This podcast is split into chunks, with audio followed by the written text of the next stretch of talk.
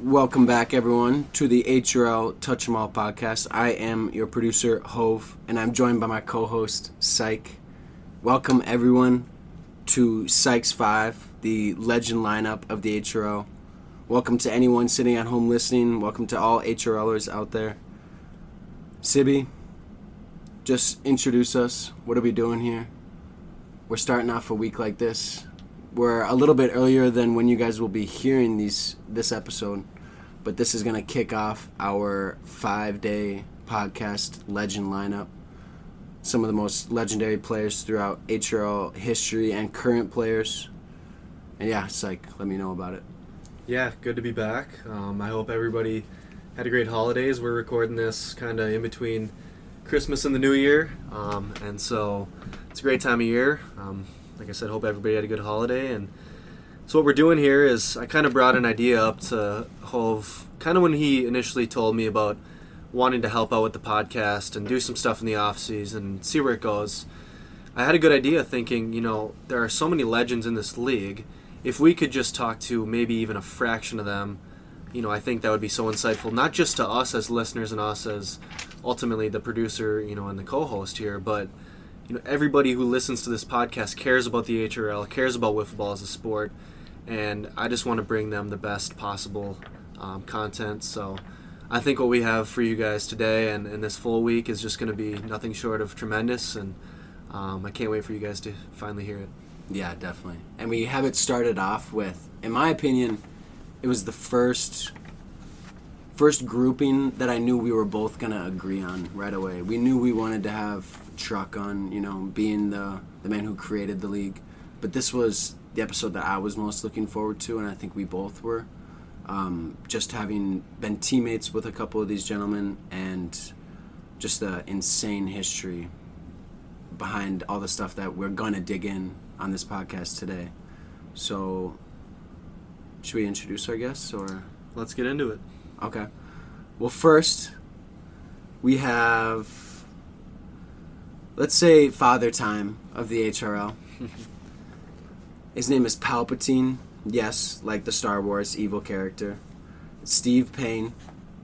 See, he's been in the league for 16 years, a four time HRL champion, a four time HRL champion, six time All Star. The man's got 104 career wins on the mound, which is seventh all time a 1.88 career ERA. His career has spanned many eras and basically multiple decades and has encompassed so much of the history of the HRL. Main notable teams Rockies, Reds, now Baby Cakes. We have Palpatine. How are we doing, my man? Good. Hi, everybody. Um, I'm really looking forward to playing next year. I want to send a big thank you to Truck. I've had the most fun these last 16 years, and mm. Truck, it's you and everybody else who's followed on. I love that. That's great. I love starting out like that. Okay, so we got Palpatine. We have his longtime teammate, Dr. Seuss, Mr. Zach Eustis. How we doing, sir? Eustace. Good. Eustace. it's okay. Know. You know, what? year four, we'll get it. And that's the name that I'm used to saying in my head when I'm sitting at home. It's been a while since I've seen you. Um, he's an HRL champion, an eight, like the epitome of what it means to be an HRL champion. He's won it four times. He's got two MVPs under his belt. As a lot of us know, he's a ten-time Cy Wiffle winner. He's got ten World Series appearances. Again, Rockies and Reds with Palp, alongside Palp, and now the Baby Cakes, as we all know. Dr. Seuss, good to have you here, as always. Ladies and gentlemen. My name is Dr. Seuss. I am thrilled to be on this podcast with you all this evening. So mm-hmm. thank you for having me. Our pleasure. Our pleasure. It's like, who do we got else? We have we have a third man on this podcast with us.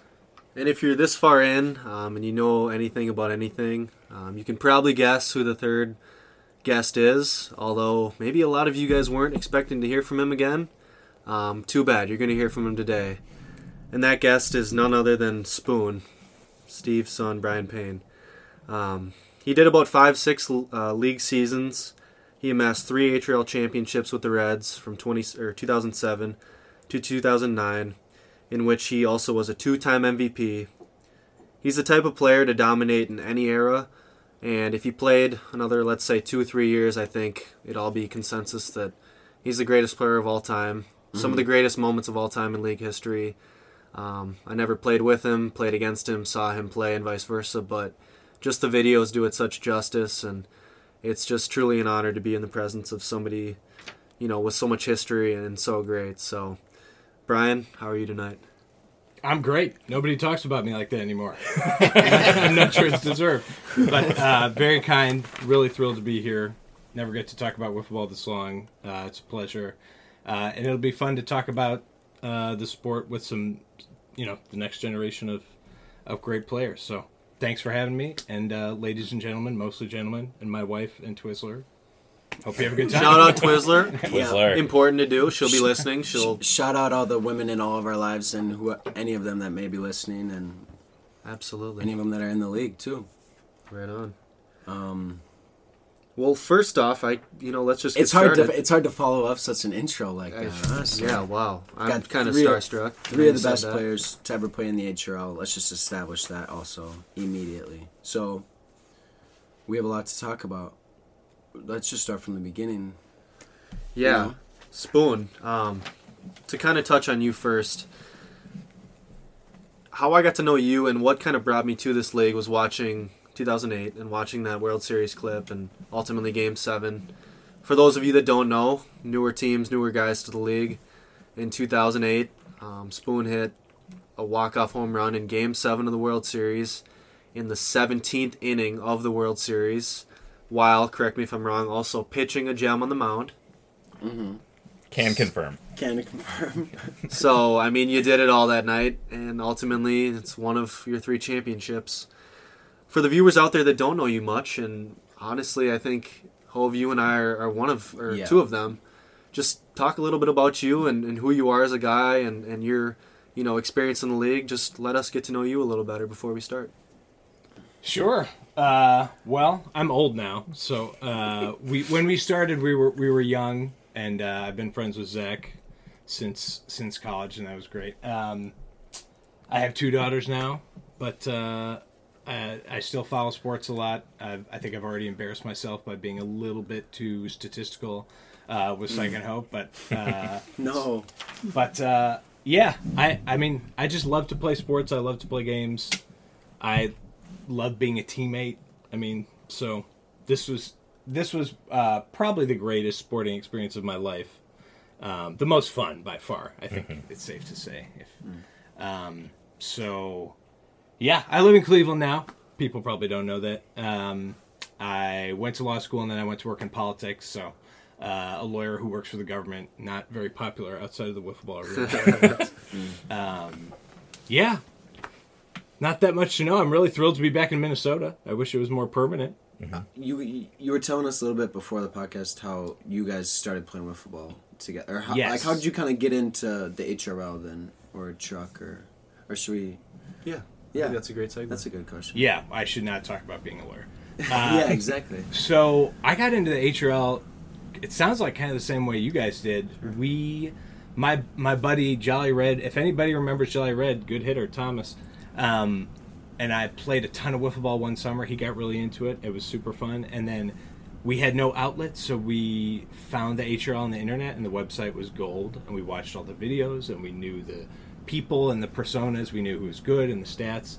And then we had to wait a whole year to play in it, but we were able to play in Whifflin for Wishes. I think the inaugural. Zach, is that right? First one. Was that? So 2005. 2005. We're what are we? A year out of college.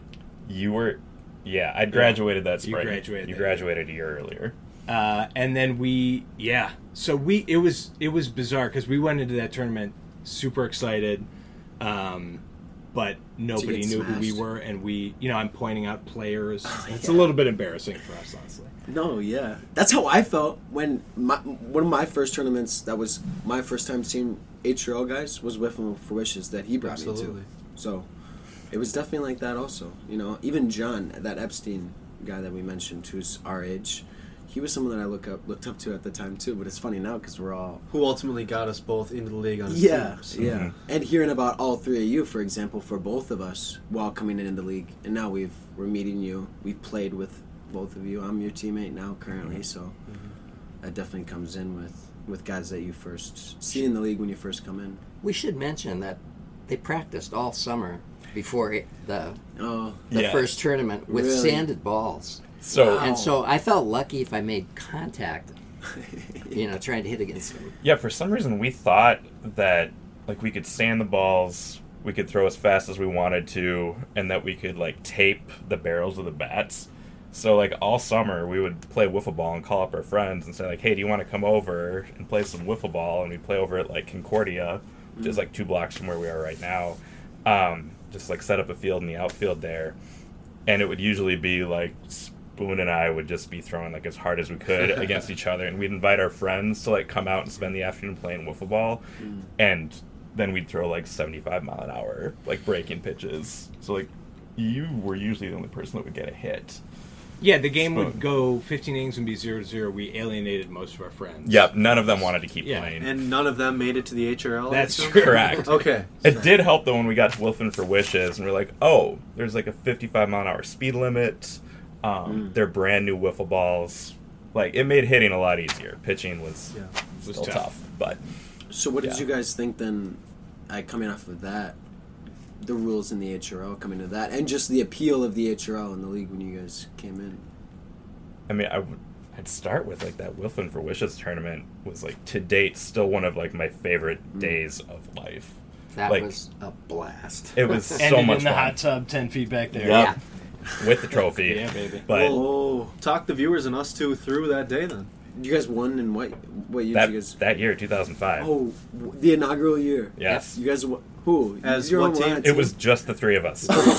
Team Chach. Team Chai. So we Team- the, the Team round robin Chach. just team chach. We had polo shirts and we popped the collars. Yep. Uh, back when that was an ironic send up of chachas. Yeah. That's like 30 years old. I do that now. Uh, we the first couple games were there was like a team of six year olds and their kids and that was great. We, we you know we were like 24 and in it to win it. and Seuss was throwing cheddar.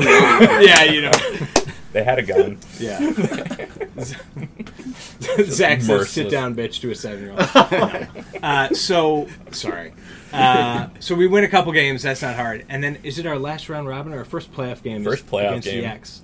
against the X, which were the Expos. Okay. Like their At the time, team. very very good team, best hitter in the league. JC. Also, the last HRL team left in Whiffling for Wishes at that time, right? That's true. Everybody That's right. got They were all eliminated. eliminated. Mm. Possibly because they were a little drunk. Right, and so all of the HRLers Yes. who had been eliminated were at the Saint Stadium, up in the stands above the field, drunkenly heckling the game, which was an awesome. act. that inaugural that inaugural tournament was at the Saints. Stadium? Midway Yeah. Stadium, Oh, wow. the Saints' old stadium. We were playing in the outfield. So you had a full, you know, viewing party to watch you guys go progress throughout the What bracket. day, what day of the week Yeah. was it on? Saturday. Oh, Oh, wow. So, so like, guys were drinking a little bit. yeah, Oh, of so like the course, yes. HRLers, like when they got eliminated, would like go up onto this balcony that overlooked the fields, and we're like drinking and heckling, and so we're losing to the Expos in this elimination game, three to two, I think, or maybe it was three to three, No, tied. three, three to two. You're I don't know. Um, and Palpatine steps up and crushes a game-winning walk-off home run into the HRL like cheering section off of J Ski to like win the game. Oh my god. J Ski struck me out seven times on that curveball on the like the eighth try. That was to win the tournament, though. Yeah. too? To no, But- to oh, win the quarterfinal. Oh, But gotcha. I, I was like 0 for 7 against him Oh my until that gosh. pitch. And then, by the way, the skies opened up. It was pouring rain. The next team just left. they That's were true. not having Our fun. semifinal team because it was like a legit. We scored thunderstorm. four and they left, and then the next team we beat 10-2. There was no climactic game except the X game, Okay. and then Yeah. someone stole the trophy. I It mean, was from what you guys said, that was last HRL, current HRL team in the tournament. Yep. You know, you never know who you'll see along the way, of course, but you know that kind of almost it seems like felt like the championship game there. So to have that moment, you know, Pal, Was it as fun as you see it now, or looking back on it? Like when I asked coming into the HRL, you say that that's probably one of the funnest days ever. Was it at the time, or like Yes. did you? So you did realize, yeah. It was so, So much that's fun. It was so much that's fun. so cool. Then coming into the league and having the success that you guys did, knowing that that's kind of what got you guys started in it a little bit. It would kind of lit a little fire under your ass a little bit, you know. I mean, I think it was that day. I mean, we were hooked, We, oh, we were We were just super hooked. Um, somebody did run off with the trophy. To this day, we don't know who it was. Like, we went over to the booth to like get the trophy after we'd won, and Troy's like, uh, "I think one of the idiots in the league like ran off with this. Sorry, guys, but we're gonna get it to you." But I think you asked him then about getting into the league yeah. or something. And we, by the way, we get the only way they would let us in is there were three sort of guys who weren't on a team and no other team wanted them, and they said you can be in the league, you have to play with these guys. Sure. And one of these guys is the captain, and they were nice guys, by the way. Yep. They were fine. So that kind of segues, I believe, into 2006. Will you guys just talk through 2006? And for those of you who don't know, before the Reds were the Rockies. So kind of go through that. was that the first year? Did you all three join the same year yep, in 2006? Yep. You were all on the same team. then? Yep. Okay. we joined up with yeah three other guys from the league So who were free agents. yeah, his question definitely. Tell us about Yeah. 2006. all of you? So I remember, well, It can just be a start. That's just a starter. No, I remember very vividly. Like we were so excited to like be in the league, and I remember very vividly like the first night we were in the league. Like I came over here, and we were all going to carpool together to like go to the games. Um, and I was like so anxious. I think You you, got here like were- an hour early. Yeah, I got here super early. Pacing. Yeah, it was just like nuts. it was super nuts. I think it was like really short with you too. Like I don't know. Wow. It was just that fired up and like 23 and competitive. So That was a big. I actually think the major story of our Rockies year is twofold. It's learning the league and how to play wiffle ball in the HRL, but the bigger story is figuring out how to be in a league where the culture is a balance of competition and fun.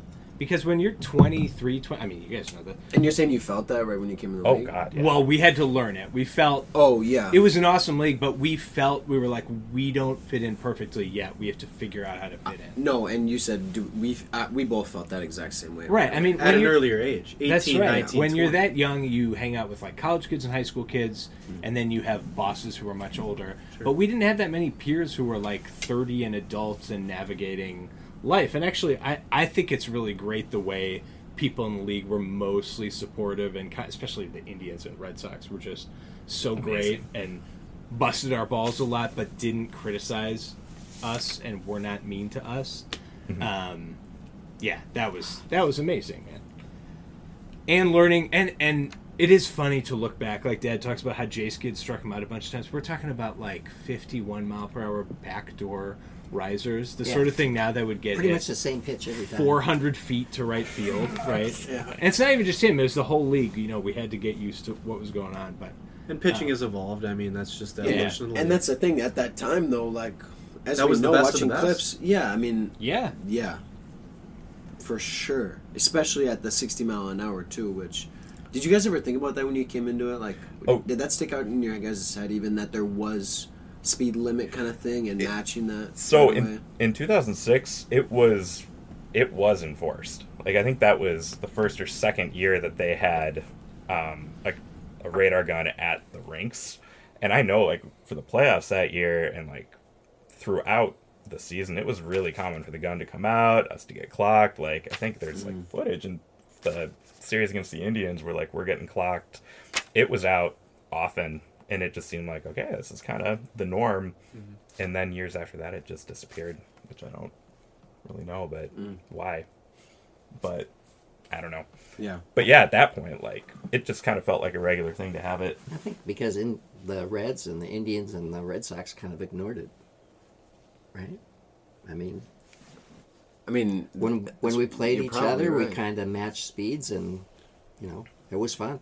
yeah, and I think so. That must have carried on for all the years after. You know, kind of set a precedent. It seems like you know to this day still. How many series going on at least in 2022? My team, the Aces, we don't have a speed gun. I know a lot of teams do, but how many series is there no gun even at the rink? And you're just thinking, okay, I've seen this guy a million times. He's seen us. Yada yada yada. There's a whole another two teams on the field adjacent. Nobody's gonna let us pitch over 65 because we all we all deep down know that when somebody's pitching too hot, We know when somebody's getting crazy. But it almost seems like that kind of set the precedent that when you guys started doing that with the Indians and, the other teams, Red Sox, that made it kind of okay because you were the best teams that we can kind of go through this and ultimately when it comes down to it playoffs and world series all that type of stuff we'll have the gun out but we can get by in the regular season just kind of you know match in intensity it seems like per night And you, you would throw slower against other teams, right? I mean, Yeah. Some of us would. I mean, yeah. zach wouldn't i mean still doesn't I, I'm not sure I did very often early on. I, I mean, every I, I will say that even those teams, everyone had understood that there was a speed limit past which it's not fun. And the Indians knew this better than anyone because we would play them in a really fun game where we, you know, we would come in a little hot, maybe like low mid 60s. We were matching speeds, great game. And then afterwards, we had a game where we would throw as hard as we could. And two guys would stand on each side of the batter's box just trying to make contact. Yeah, chairman of the- throwing like 90. Chairman, of, the board. This is not an official game. Yeah, these are great guys. Like the former quarterback at the U of M, Scott Eckert, Mm-hmm. right? Good athletes, like throwing ninety, And you're just trying to make Right. contact. and that never happened in the game. But sometimes we'd pump it, and some guys would pump it up to seventy. And as long as I, I- the culture at the time was like, you want to, of course, you obey the speed limit, but when both teams are matching, and they feel good about what the competition's at, at that time, that that was just how it was in the playoffs. Yeah. Mm-hmm. yeah. That's Well, super interesting. which led to some 17 inning games. Yeah. Yeah. What, 27 inning game, Zach?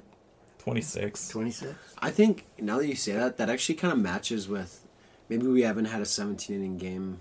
Statisticians check me if I'm wrong, but we probably haven't had a 17 inning game for a, a few seasons. No, since Or for since the speed limit started getting consistently enforced with like the pocket radar, like would those yeah. long, long games have stopped.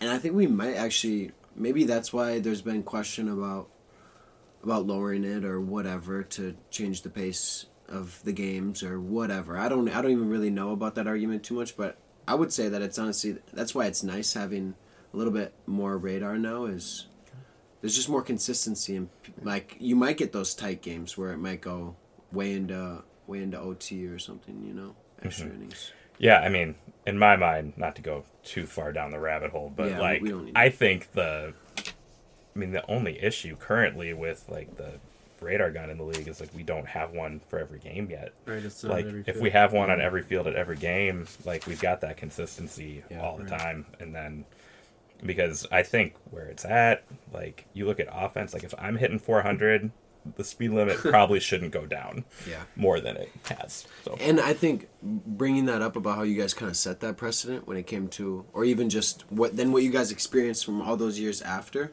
of a lot of pitchers matching speeds, and that just being a major part of the HRL and the culture and like how a game goes, like because it brought up even problems if someone was going a little bit too much or you pitch too fast on a on a team that doesn't think they deserve it, but. I think now since we're getting to a place where there is a defined speed limit and everyone can tell if you're pitching 65 or over or if you're somewhere ne- around 60 it's like mm-hmm. gun or no gun there if we're coming from a place where we were allowing each other to pitch 70 miles an hour I don't think and I think we I can speak for a lot of people when we don't need to lower the speed limit at all from where it's at just based off of that point because we've already cut it down to the 60 mile an hour range. I actually think it's a pretty good balance. I mean, there's, too. there's Yeah. a lot of hitting in the in the playoffs now, Mhm. But there's also some great pitched games. But you Yeah. you really have to work to pitch a good game. and to and to hit that line of 63 or 60, you know, stay there and not go over, you know, because you really have to be precise. and you already do get penalized with a ball if you go over over the speed limit. I want to bring up one game that, I mean, the guys probably would have no clue I'm going to bring this up in this episode, but I think it was either 2020, 2019, 2021. It was the Americans against the Biscuits. And that game went, it was Lulu versus Mippy, I'm pretty sure. And that game went 22 plus innings from what I heard that night. Mm. I was playing at Eagan that night, so I, you know, I couldn't go watch myself or I couldn't be there. I couldn't hear about it live. But our series ended before that game did. Yeah. So, and that's recent. That's from what I understand, you know, in the last couple of years. That might even be with the new pocket radar systems. So, if we're going to have games like that, it's going to be because of the pitching. You know, you don't get many 15 inning games where one team hits a two run home run in the bottom of the 10th, the other team matches, and you keep going. You know, it's pitching that's going to dictate that. And right now, we've got great pitching at 63, three miles an hour over the supposed 60. We limit that. You know, you might see offense go through the roof, um, and we might have to take another look. But I just know this is going to be a hot topic this offseason, and you know, people are on different pages, but um, And I think that, like, even hearing you bring up, like, JC throwing a backdoor, you know, riser going 51, 55, like, that shows that you also don't need the speed at the exact same time. So there's always going to be movement. Like, a lot of guys in the league can get movement, and they have been for a long time. So, That was in Whiffling for Wishes, though, where you only had two strikes, and if you hit a foul on the third strike, you're out. So 50, 50 mile an hour speed limit's a lot more reasonable with Yeah. those rules. right. that's definitely true. But it Don't- does seem like the league, league is evolving. Look, I, I'm just watching, but it seems like a lot more people throw sinkers than that. Just was not a common pitch as much Not in the at all. mid 2000s, right? And people are understanding that's like that's a good bread and butter um, as the league learns how to destroy sliders and flat risers. I mean, it's, mm-hmm. Yeah, it's it's it's pretty difficult. I don't know what you guys. I know you because I played with you the last few years. That it's difficult to throw a good riser for anyone in the league without it touching, getting close to sixty. Yeah, at least sixty. it is interesting how different pitches just read so differently. It's like I feel Sure. like I am just like throwing my screwball as hard as I can probably let it go, and it hits 62. And I feel like I do like a light wrist flick with my slider, and it hits 64. Yeah. I can't explain that. But mm-hmm. then I also see like Kmart and Psych, their slider feels like so hard and so heavy, and it reads like 61. And I So know I can't. yeah. during the series, rewatching kind of the commentary, you know, I think it's Mip and, and whether it's Ages or Grizz, they're saying that, you know, I've got that heavy pitch, and I think it's literally just about where the ra- uh, the radar picks up the pitch. Every pitch reads different. Every riser I've seen at 60, it always seems like it reads 64. Uh-huh.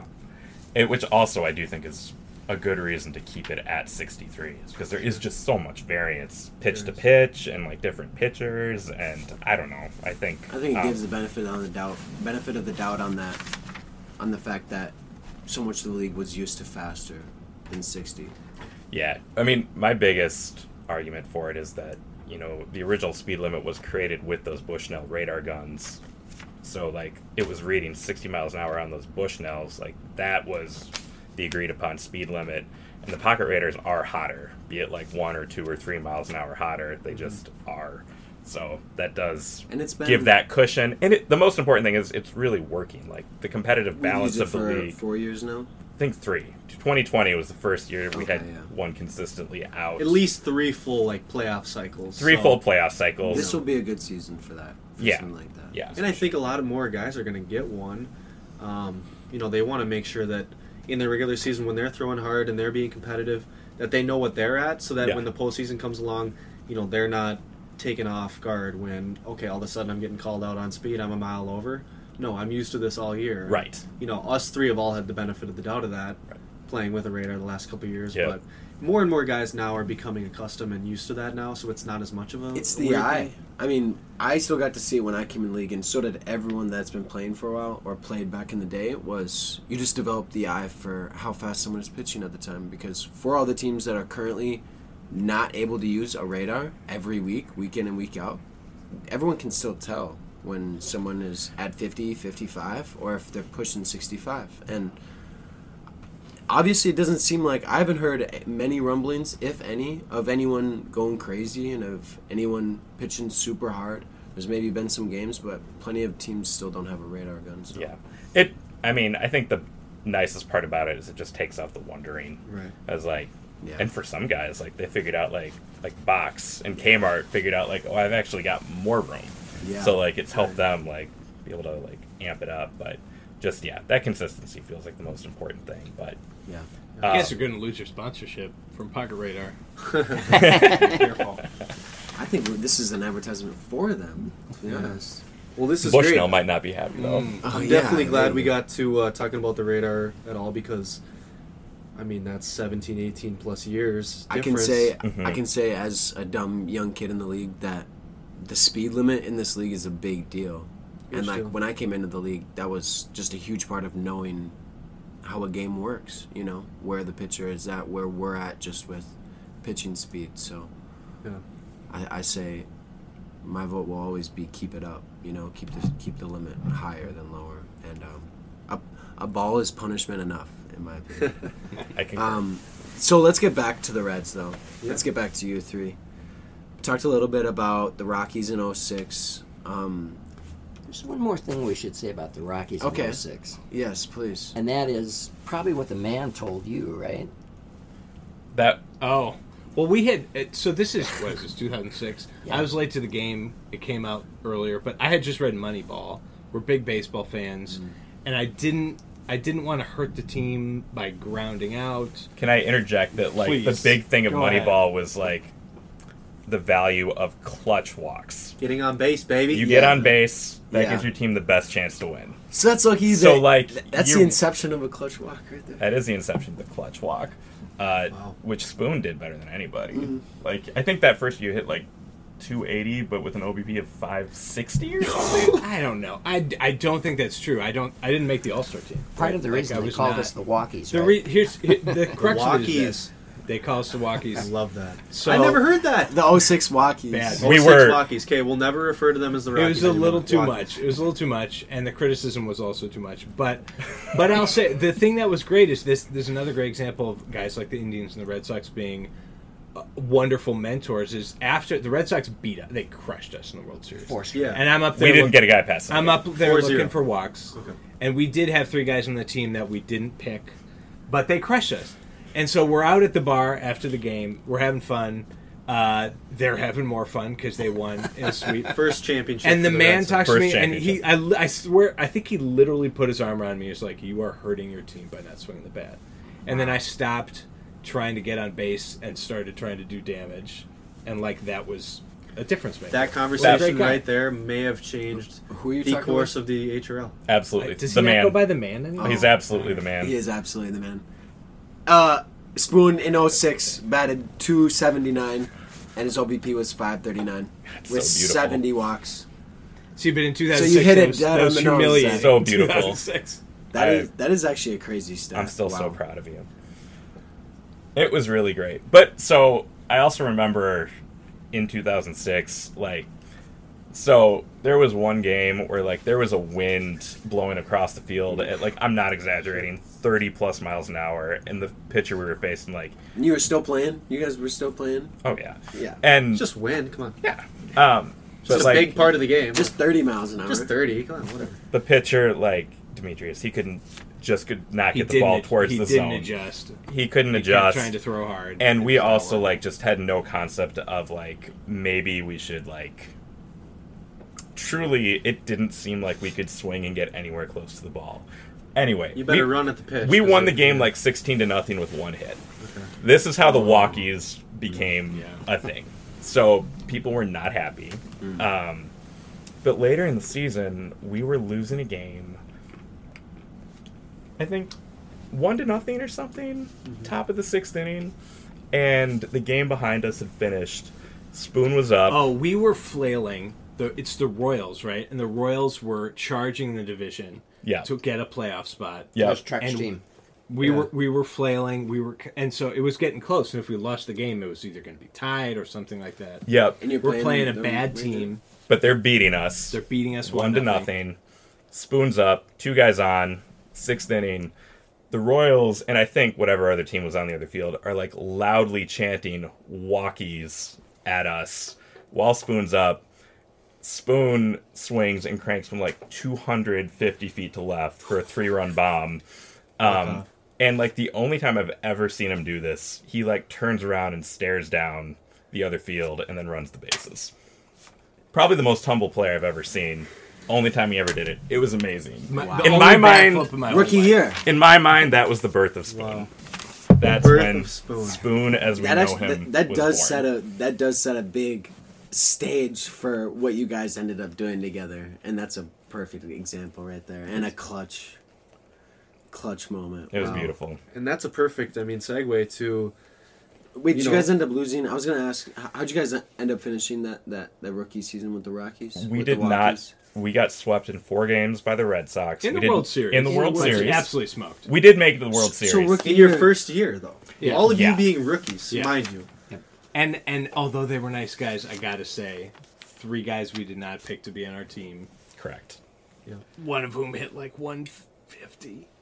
But that was your year as get in the league, Yep. see what you can do, Right. Yep. and you get to the World Series. Yep. You know, We had this great three game playoff series against the Expos where I think like each game was decided by a run and like we won it in three.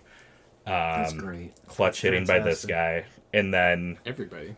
um but especially this and Pal. Palp had like three or four hits in that deciding game. Say it's those pain foul. guys. Those pain guys. Um and then the pain. Did you guys all get your name during that 06 season or before? no, How I got you got yours late, didn't you? He got his in spring training of 2007, Okay. That sounds right. And you got yours. We'll come back to that.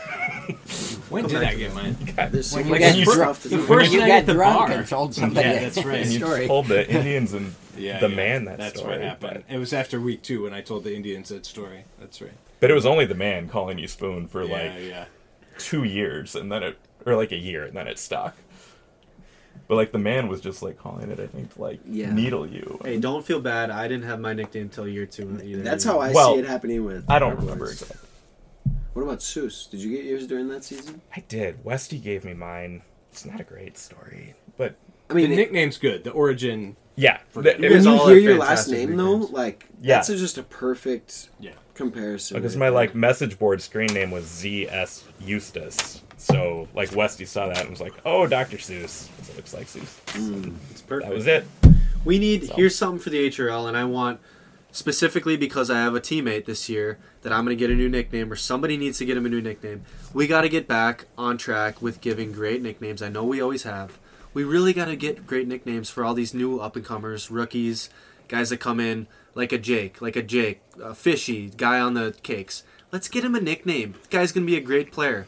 Great personality. We love having him in the league. The- Let's get him a legit nickname. The best nicknames though do come from a lot of times very dumb stories or very simple little like or one guy calling someone that that name for a couple years, you know. But stay more open to changing names. Like to be honest with you, Hove is nice. You're the you're the prime example too. Yeah, it's nice, and I wanted that honestly when I came in because I didn't really, you know, didn't want to let anyone give me a nickname that I didn't want. That was my stubborn young version of myself. But I, w- I would be open, just like we all should, to if if people want to change nicknames or find one that's funnier or or at least get their first nickname established a little bit better. than- Yeah, yeah, You know, a little Yeah. more creatively. definitely. Mhm. Even though mine does make sense since, you know, Jay Z, Hove, best rapper of all time, me, best young player of all time. That was a joke, everyone. Don't laugh. It's got some good competition Yeah. with, these, Made with these two on either side of you. Made us all laugh. That's why I say it, you know, because Um, I got Psych and Spoon sitting next to me right now. That's right. first of all, obviously it's Tupac. Oh yeah, Just I know. Exactly. Those two are interchangeable. I mean, you could throw a lot of guys in there. Yeah, that's Biggie. why. Yeah, my name only applies to one though, you know. So I think the final committee should be five white Minnesotans on who the greatest rapper. rapper. I agree with that. Literally out of anywhere to Minnesota. That's right. know? Um, one more thing about the 2006 playoffs. So like Spoon was 100% Spoon in those playoffs. So like the Indians were defending champions. We were playing them um, in the Eagan Championship, and we'd split the first two games. Game three is Spoon against their ace CJ, who had Tell like, us a little bit about CJ for those young guys who don't He's know. a side him. whiff. So Yeah. CJ, he won three games in the World Series in 2005 to carry the Indians. Not unlike Psych won three games in the World Series this last year on the mound, um, all over the same unnamed pitcher every single time. But um, By But- the way, Zach, you got a lot better Thank this you. year than last than the last time I saw you. Just a confidence thing. I mean, I didn't have that same arsenal two years ago, even. So it's just evolving. humble. It's a beautiful hu- thing. humble fact for all the listeners out here, out there. We have 14 titles sitting around this microphone right now. Just saying. whoa, Yeah, that's pretty cool. that's pretty cool. Humble We, brag. we but get yeah, to share keep going. 12 Yeah. of them. Yeah. yeah, three guys share twelve of them. So Close. but so CJ is like one of the two most dominant pitchers in the league when we walk in. Him and Doc, and they each basically had like one go-to pitch. Doc had this nasty lefty like sinking slider, and then CJ had this like filthy um, riser. And like his riser was different from most risers, where it would just It jumped at the end. jump Yeah. at the end. Like he throws it and then it hops up. So he would like either strike people out or get like these weak pop ups. Super nasty pitcher. Um, so he and Spoon are like deadlocked 0 0. Um, and the lights go out. So we have to like pause the game in extra innings. We all go home. Then we come back like a couple days later. This is how this went down, Yeah. right? And start yeah. and start that next night. Restart the game oh, or like continue the game Yeah, in like the tenth or eleventh. Yeah, it gets sure. to the thirteenth inning, and uh, CJ, when he had two strikes on somebody and he thought he was going to strike him out, he'd do like this double Oh, he leg did kick double thing. leg kick. That's right. So Spoon's up, two strikes, does this double leg kick, throws a riser. Spoon crushes it over like the long left field porch for a walk off homer. Um, and then we win game four, and then CJ like gets in his car and moves to Texas and leaves the league. Wow, so And that was the the last World pitch Series. CJ ever threw in the HRL. Correct. Spoon knocked him out of the league. Oh my god. It was a thing of beauty. what field was that on? Field one at Sky Hill. That's had some legendary moments on that field, I think. It sure has. Yeah.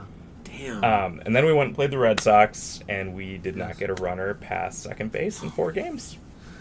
But we can us. talk about the Red Sox a lot more. I feel like just for time wise, yeah, there's a lot more that I to. would love a, that would I would love to talk to you guys about other than just 06 and the Reds, the two man championship. We got a father son duo sitting right here, yes. greatest pitcher all time, all that. So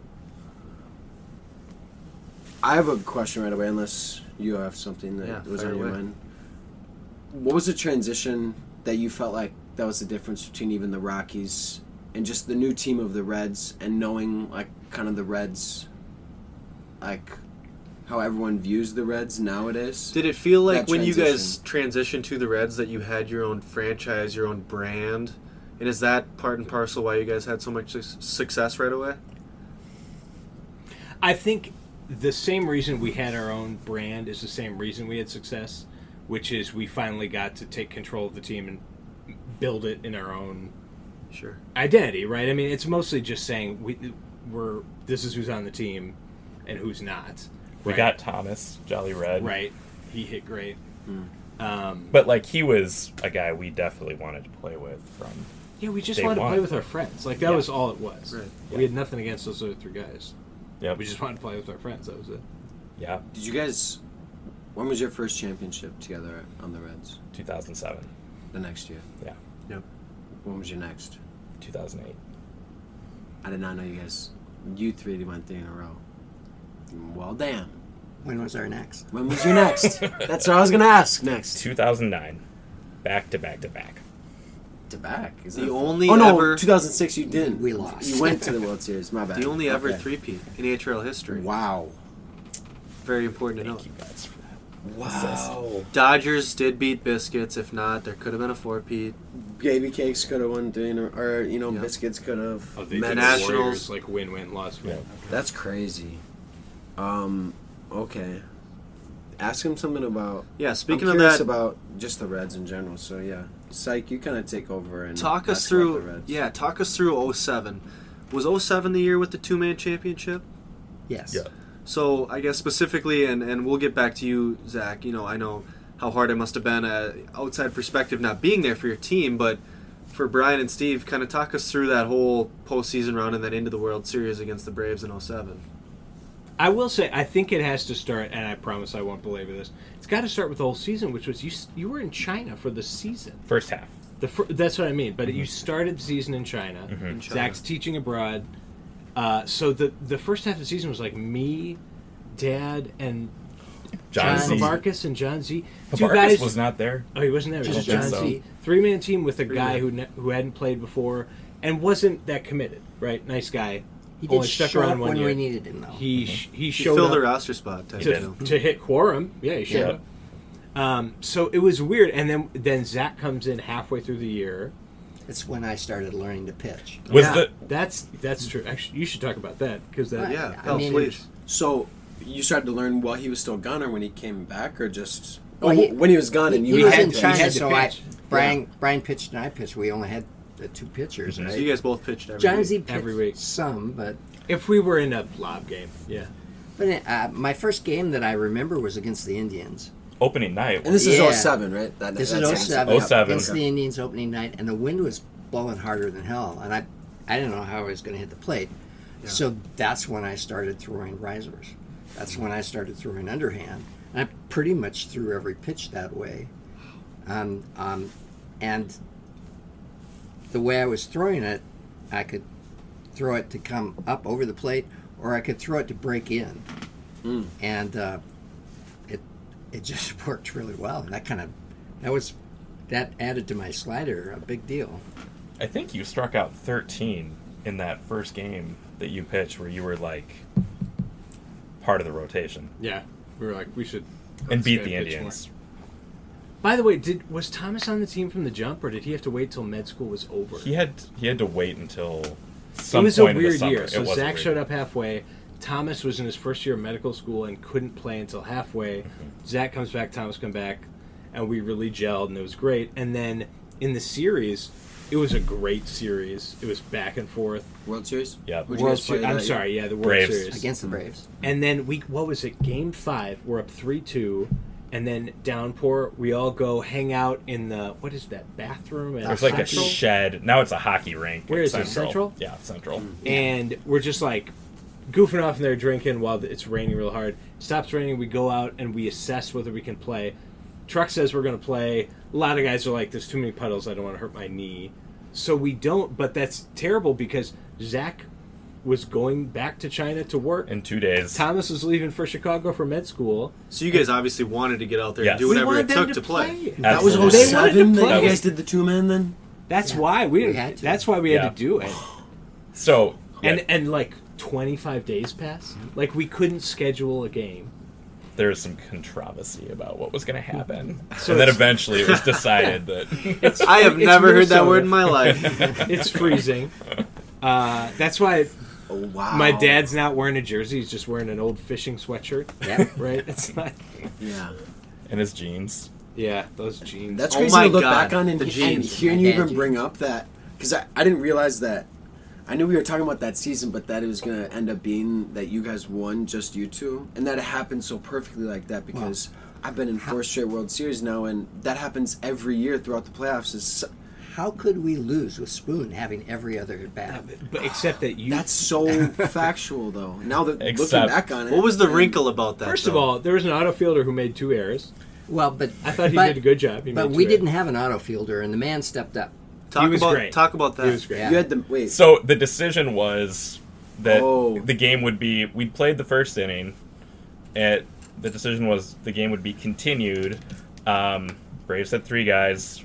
We had two, Spoon and Palp, and then we'd have an auto fielder who would only field in right field, which was a rule at the time. Yeah, that like was you could play a game. pick from a, a team not or someone not in the Yeah. I think the league tried to find someone who a was willing to do it, and, and, And it ended up being be the man in part. for you? It ended up being the man. They didn't want to get like a sticky paw. That's that not- wouldn't be fair. I mean- would like Instead, they just got former HRL champion, the man. Correct. You know, not known for his fielding. though. Hearing No. that he had two errors, though, I mean, that But- honestly offsets it right The man there had two errors, but they were played tough fine. chances. They were were tough tough plays. plays. and He was actually, like, a perfectly average. to make a really important out too. So Yeah. And uh, you guys played the Braves Yep. that Yep. year. Did they have two good fielders? Just out of curiosity for that. aspect. Talk about Edgar.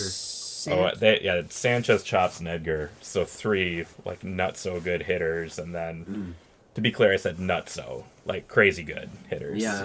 Um, and Edgar was just So a phenomenal all around. I see. I see a lot of shades of Edgar and Hove. Actually, I think they're a very similar player. Yeah. Obviously, you're a little bit taller. ten taller, inches different. Yeah. Yeah. but But yeah. God, they play with that fire. Both of them. I've seen all those videos of Edgar. yeah. That's crazy to hear now because this is my first time really hearing in depth about, especially that series and And think about how many other people many listening other- to this are going to say Yeah. the same thing. and hearing about Cho- and hearing from you guys say, ta even talking about Chops and Sanchez since I played against him a bunch now, but um, Right. didn't know him back in the Fifteen day. years ago. yeah. And Chops was a filthy pitcher back then. He That had is true, really though. good lefty You slider. two going back back to back. That's crazy to think about. If if that happened right now, like if you two were to do that right now, almost like that's just crazy to think that you guys pulled it off. There were a lot of three person teams back then, which Yeah. it was pretty. it wasn't that common. It was yeah. Um. So yeah, Spoon batting every other batter was nice, but Yeah, but like hit- what? My that's- dad hit two home runs. That's what I was trying to get to. like, what were we talking about? so like Palp crushes a three-run homer early in that game. yeah, but it was Spoon that was on twice, right? Yeah, Dad just happened to hit the home run. Right. Get yeah. him in. So Palp's pitching and like throwing lights out. Already has like hit a three-run homer in the game, and then what? I think we're up oh. 4-0. Up 4-0, then Braves small ball like four runs to tie the game. Um, They so were- it goes into They were complaining about speed, and I slowed down a little bit. Yeah, Caught up to you a little bit. Yep. Okay. that'll happen. Um, so then what? It's I wasn't there, but it was the eighth inning, seventh inning, extra innings. I, I, think I it was a- honestly don't. I think it went six innings. in- Or Oh, it was a extras. I don't. It might have. I think it was the seventh. It was only one extra. I don't remember. We were tied, and uh, you hit another bomb to right center. You hit two balls a mile to right center. You can even hear me on the clip going, "Oh my god!" Because I was half surprised. I should have known So and impressed. Chops was throwing high and outside. So league, don't throw high and outside to Pal. No. Ooh, I've seen a few of those. Yep. So Palp crushes this home run, um, and then shuts him down in the bottom of the seventh. That was it. I mean, is that to Father this son day duo. one of the most legendary performances in a HRL Deciding World Series game. deciding game? Absolutely. Absolutely. That was Two my home most runs? legendary performance for sure. humble man. These pains, they're so humble. They're so Gosh. humble. I know. That's why. Wow. yeah. This is What a history lesson. this is crazy for me, especially because I know you know. I know you love to hear them talk about this, but I don't know. I didn't. I've never known any of anything about any of that. So that's so cool. But I got to tell you, it's really fun to hear your son say "Oh my" when you do something. That's pretty cool. Yeah, definitely. There's not many father-son duos that I've ever played in the in the HRL either. You know, one of the guys on our Rockies team, his father played for a while. Oh, yeah, he was Alex older than you when we started. Yeah, and he was probably physically more fit at that time than I was. I don't know that You just keep Well, losing hasn't- weight every year. Yeah. You're gonna make it to ninety, man. And that was amazing. Same year you won National Pitcher of the Year. 2007 National Yeah. Pitcher of the Year, Palpatine.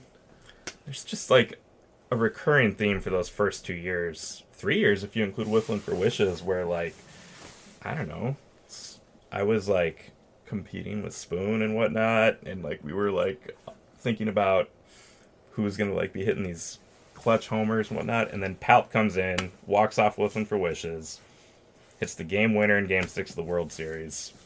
You just can never underestimate Palpatine. No, So mm. much Wins since then. National Pitcher of the Year. and that was 05, 06, 07, and we're about to step into 2023. And he's still doing the same thing. He's been to I've been to three straight World Series with him. You know, same Yeah. with you. So that's crazy to think, even right there. Yeah, you, what two home runs? Let's in- for against ti- the Vibes two years Yep. ago. for time's sake, I'd love to hear from all of you, but from you two, especially having played with Spoon, those next few years, even you know, um, him having two MVPs. Just talk about him as a player, and especially looking back on it and all the skill you've seen come in and out of the league now, and just yeah, kind of his legacy and um, yeah, just Spoon as a player on and off the field. Do you want to start? Um, so, I personal opinion is that he was the best pitcher of that time and the best hitter of that time. Sometimes he didn't pitch his best. He would uh, maybe feel a little sorry for a team if we got too far ahead. but I think he was the best pitcher and the best hitter. But I mean, the thing that I remember the most was we were down two to one in 2008 in that 17 inning game. One to nothing. One to nothing, right? We were down one to nothing. Tugboat had just hit a home run, right, to put them ahead So it's zero zero. And you Into the 17. into the Yeah, 17th. gotcha. Yep. At top of the 17th, Tugboat hit a home run to put them up by one. We had what one out. We had a guy on base, Zach, Zach. and Brian told me he said Zach's pissed he's going to get a hit, and he did. And I was. Yeah, Yeah, And, you could see it um, on the video. You were and so furious. I'm sitting back there, I'm on deck, and Brian's up. If he makes an out, it's two outs, and now it's it's sitting on me. I'm sitting there thinking, please, Brian, do something, and he did. He hit it out. So I was very relieved. S- Sorry, I uh, see. I'm, I'm not even paying attention to this. Is that to win the World Series? Yeah, Game, it was to win Game Seven of the Oh. 2008 World Series. So that's what. Yeah, Evan has told me that that's the clutchest moment in HRL history. it is, and it's not. Yeah. Yeah. And and the man's riser was probably probably eye high by the time you hit It was several inches above the board. Is that on YouTube? Yes. I'm gonna have to go back and watch that Yes. clip. We should watch it tonight. But Yeah. you were Yeah. pretty good at hitting the riser, even when it got above the board. I don't know. I don't always hit those upstairs ones. He threw a good at bat. If you one of his pitches uh, clipped the corner, I mean it's like seventy one. Both of those first two pitches were so nasty. They were nuts. Yeah. yeah. and then he threw that like several inches above the board, and you yank- and tugboat is like at the fence, trying to time his jump, like leaps. Yeah, up, it didn't and get out by much. I want to be fair to Tugboat. Tugboat hit his a mile, and Yeah. mine got out by I don't know. No, that's seven important feet. to recognize for sure. Counts just the same. Yes, that's but right. but no, like it also added to the like the impossible dramatic effect of the whole thing was It's like a great tugboat clip. leaps and it just clears his fingers. And then Zach clears the throws his ri- throws your visor a thousand feet in the air. Yep. and screams. You made a good How was clip, that? Zach. How was that regular season of, of your guys? Were you guys like were you So guys but like record wise? Were you guys kind of one of the top teams? You guys win? Mm-hmm. W- Was I think we Reds was the in Eagan that whole time too, Yep. right? So Always Eagan. did you guys? We had so to play the X every Eagan? every year. We went through the X. Yep. We had Usually think we had the top record. Indians- yeah, I can't remember. it was usually both. Always got to avoid the Tigers, which was great because we couldn't hit them well. So the the Tigers were really really good. They probably should have won several World Series, but they all went fishing in the fall, mm. so they were never really in the playoffs. They kept or they losing were in the first round. They kept losing They the kept first losing round. the first round. To They you just guys? no, we No. never had to play them in the And, playoffs. and who did the Tigers comprise of? Doc and Sibes were their two like main guys, Doc Well, had Sa- the nastiest left hand curveball. and Sibes had like the sidearm like sinking. And And they were better athletes And us. Sibes played D, pitch D1 baseball. He always talks about Lance Berkman hitting a homer off it, but he pitched D1. yep, Doc pitched in college, and the other guy, Jamie, played college basketball. I mean, they were way better athletes than us in a sport that doesn't level the physical playing field with like a two ounce bat, ball, Yeah. which is what I love about wiffle ball. But oh, Yeah. they were great. yep. Um, We didn't beat them very many times. We No. never had to play them. No, but like in the regular season, I don't know if we ever beat them. They were super good. Um, but no, what I remember, yeah, like what S- Palp was saying about Spoon. Yeah, I totally agree. Like, w- I'll- I'll add that in addition to like when he like cranked it up, in addition to being like the best hitter, the best pitcher, he was also the best fielder, like in the league. He made like the most spectacular plays. Like Spoon and I played ultimate frisbee in college, Mm. so he would like You love to dive. Like you, kind you. Yes, you, he loves You to. loved it, or you love it, or I, I had no problem doing it. he was Yeah, it's very fun. good at it. You were Um, natural. Like, Oh, like when he was a kid, full-fledged. he made me throw the ball in the swimming pool just right so he could dive and dive and dive. And that, that diving saved me a no hitter one time. So Wow. Oh, that's he right. came That flying across clip. center Yeah. field and diving. Yeah, it's Wow. a beautiful thing.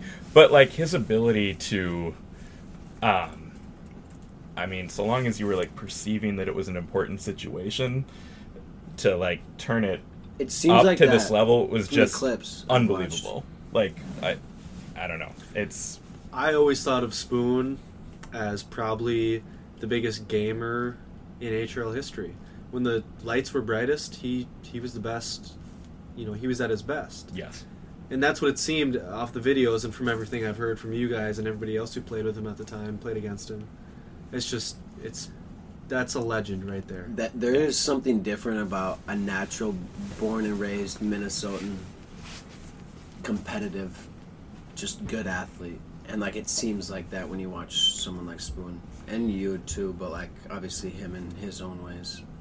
Well, you're all very nice. You, all you gotta do is ask my dad and my best friend, and they'll tell you how great I am. Two very objective observers. yeah, very true. Well, I think that that's a perfect example of. I mean, yeah, to hear it come from the sources themselves, Seuss and Palp, that that is arguably, if not the clutchest moment in a very long HRL history, with a guy who I love so mysteriously, or for a lot of us who don't know Spoon, just dropped out of the league and you don't hear about someone like that who had such a large impact and who had such clutch moments. So that's just cool to hear for sure. Yeah, and, and it, I think doing something like this, it's we're taking the onus and, and we're taking it upon ourselves to really connect the the past with the present now, connect the first generation of wiffle ballers, the first great you know league's dynasty with the guys and the new teams that are coming in now and starting to establish themselves now and we're just here to make that bridge happen and you know we couldn't be any more excited to do this and, and talk with you guys and tonight's the first night I've ever met Spoon oh, Hovey's ever met Spoon and I know a lot of guys out there currently playing right now would love to get to meet you someday so I'm sure it'll happen and you'll be around the rinks again someday whether it's full-time capacity or just at the rinks playing one night here and there so so yeah, How long did you, or what year did you? What was your last year in the HRL? 2010. Ten. You Nine, left. You left at the end of May in 2010. Okay. Yeah. That's right. That sounds Yeah. right. As we played. Yeah, 2009 was the year that Oh. the playoffs became. They decided Oh that yeah, like we won again, but it was like a big bracket instead So of na- traditional. that was the first. talk through 09 a little bit yeah, 09 was the first Wiffle Palooza. because that's different you know, Yeah. since then it's been playoff format You guys Yeah. three-peated together. Yes. That's so legendary. And then to leave after three-peating. I'm just saying, like, I think he's just shit. realizing this now, guys. Well, it's crazy. Cut him a little slack. But yeah, you know, all three of you guys, just Sorry. give us snippets about 09, whether it's during the season, during that Palooza type playoff run, World, whatever it was. Just walk us through that a little bit. What do you remember? I 09 was fun. I got. I have to give some credit to Richard here. So 09 was Richard's first year. Is Please. that right? Pooh Bear's first Shout year out in the league. Pooh Bear. Pooh Bear's Shut first up, year in league. Pooh Bear. And Pooh Bear and I had been friends for a long time hmm. since middle school, but for whatever reason, we either didn't have a spot, and then we asked him to be part of the team. We and weren't he sure was- if he wanted to be. No, but he was like overwhelmed. He was like, "I've always wanted to be." He Well, was- it's a little before that, bad. he was in law school, right? So he Oh yeah. he yeah. wasn't he- really available. no. He was around. He was around. I think we just Which didn't I think made it- realize he would. Like, yeah, we didn't be want, interested. know he wanted to play so bad. So it's his first year. Yeah. We had fun, and then he had a really clutch uh, World Series. He had Yeah. a couple of hits in the World Series as a new guy. I don't know. I can't remember. 2009 was really fun. We had great Sputnik jerseys. That's all I remember. 2009 was the year that the Red Sox lost and had to go through. They had to go the- through the losers bracket. Yeah, and they That- were they were kind of was like sunburned and drunk. Yeah, that was- World You guys played them out of whiff? Palooza? So Yeah. the yeah, so the way it worked out that year, like they decided they didn't want to do the seven game World Series anymore. They didn't want to do like the rounds of playoffs. So like the whole playoffs that year were Wiffle Palooza. What, why So was it- that? It was such a good World Truck Series year. Truck before. has confirmed it was to try to keep us from winning again. He said that. Yeah, Oh, okay. So a at team, least part of the equation. a team on the precipice of a three-peat, obviously, which had not been done before, and has not been done since. Something so legendary, and it ultimately came down to not another chance at a World Series. Ultimately, right? Well, so it was. I mean, there was a lot of chatter that like somebody else should win it, and Truck did tell me that was at least part of it. It also sounded like a really cool idea. That's eh, at least you what know, I've heard, everybody's but- there. Everybody gets to play together. So Well, it's and a I mean- after, fun time. and for you guys It's after also- Level going- playing after field. going two in a row, it's you're not like starving for a third Oh, one. Or, wanted that so bad. Yeah, Yeah. Wanted it, but it wouldn't have been the end. you, You know. for sure did. I'm sure. but you're, how many games did we play? Was it like four? We were super lucky. So No, like we- we won our first two games. It's like it was gonna be Saturday. Everybody plays until there are four teams left, and then Sunday, the very next day, we come back and finish it. Okay. So the Red Sox lost in the, the first round to like the Colt 45s because they had Big sides upset, that yeah. year. Was Wally on that team? N- Yeah, but he didn't play. Oh, Yeah. So Um, they had to kind of Nightmare was backdoor the rest of the tournament. It's They had to play a like lot of games. nine or ten games, Damn. and we had to play like three, It was hot. It was like 90. and it was ninety plus all weekend. Kind of So, like, a Rumble Ponies this season. You know, they had three man lineup and they lose early. They're Yes. coming all the way back, and then they ultimately lose to Yes. go to the playoffs. Yeah, You know, Totally. not their fault. You know, it just that's how the day worked but out. like you get to a point where you're exhausted. So like Sure. we got to play them. Well, first we had to play the Colt 45s in the semifinals in the morning, and I remember like Nightmare wasn't yet a regular, but he was on their roster, but he wasn't like I think he was still playing softball some. Um, Sure. But I remember thinking like that morning, like man, if he shows up, like that game's gonna get very interesting. Plus, And TT, he- who was always pretty good, Yeah. was Red always so Sox nice to us. Yep. And he always Yep. threw pretty slow in the regular. He was just really having fun. He came out gunning. yeah, I mean, like, he, was I was like, oh, so TT is trying to win today. Which Oh, makes sense. also fun fact: D was commissioner in 2009, and D like was trying to get the speed reined in, or like the pitch speeds reined in. I don't mean too So, fast. like- I just mean he came out trying to win.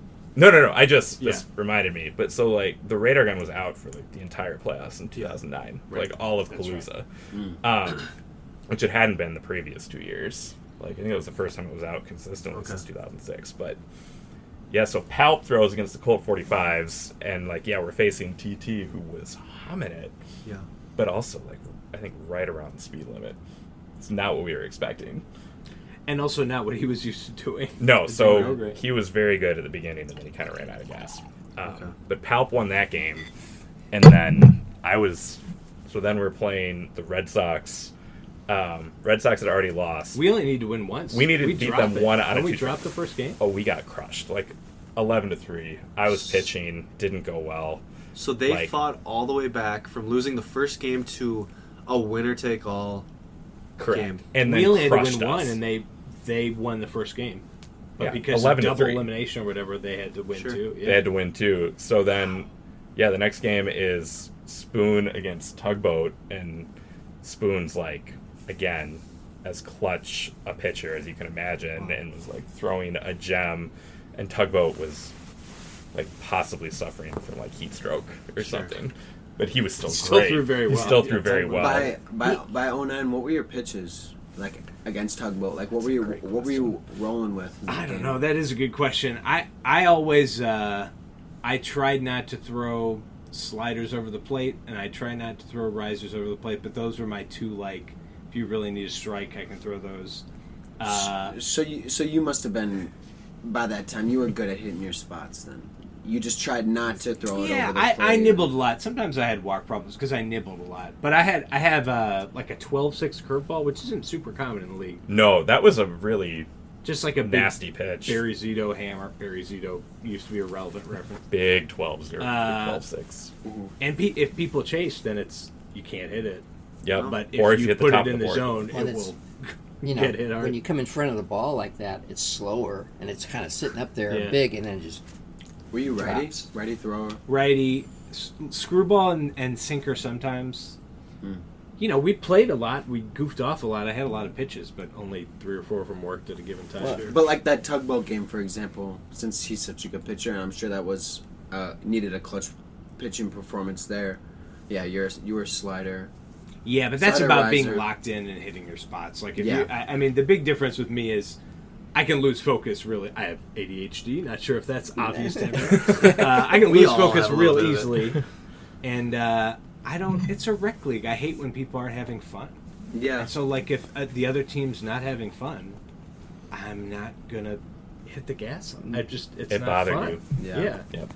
Right. That's how it felt in. That's why the playoffs are easier. Everybody's people are trying. Going, Yeah, going that's how hard. it felt this last World Series for me. Like I felt like I was able to jump around because I mean I was facing you and facing a couple younger guys, Guy like Dumpy, Ian, Yeah. Ian was getting really into so it. So I felt like I felt like I could keep the pressure, keep my foot on the gas pedal, you know, Yeah. You know, mix it up and do whatever.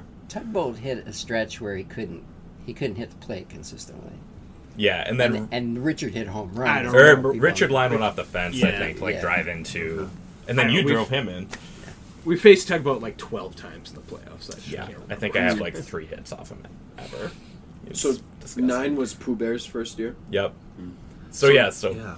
Let's get into um. Well, before we Yeah. do anything else, what was the final score of that So- winner take all? so I think we were up We were up two to- three to one or two to zero. Yeah, it was either One three to one, two to zero, and I think like part of our Venn diagram overlap as pitchers is we're both like really good at like if we have a lead, pitching until we still have that lead, but by like the slimmest of margins. Just a very generous way of saying I give up big home runs. I think Martini in the sixth inning, Not their For the Red hitter. Sox. Super nice guy. he hit one that I think most people who saw it maintain is like the farthest home run that's ever been hit over in that Montreal. big, this is Pilot. Knob. Pilot Knob. Pilot Knob Field One, like over Deep into the, the tree, like Yeah. deep Off you? into the We tree. Yes. we have Yeah, he, he hung an Listeners that'll overhand curveball, so hmm. it was just sitting up there. And Too bad did that to killed it. me in a clinching situ- Wow. situation in 2019. Wait, th- right. that was while you guys Trees. were up. we were up. Was we that were a up tie? two in the bottom of the sixth. Yeah. Or Was the last to in the it, or sixth. just to No, it No, didn't. to I was to make it to was one. a solo shot. That was the winner take all. Yeah.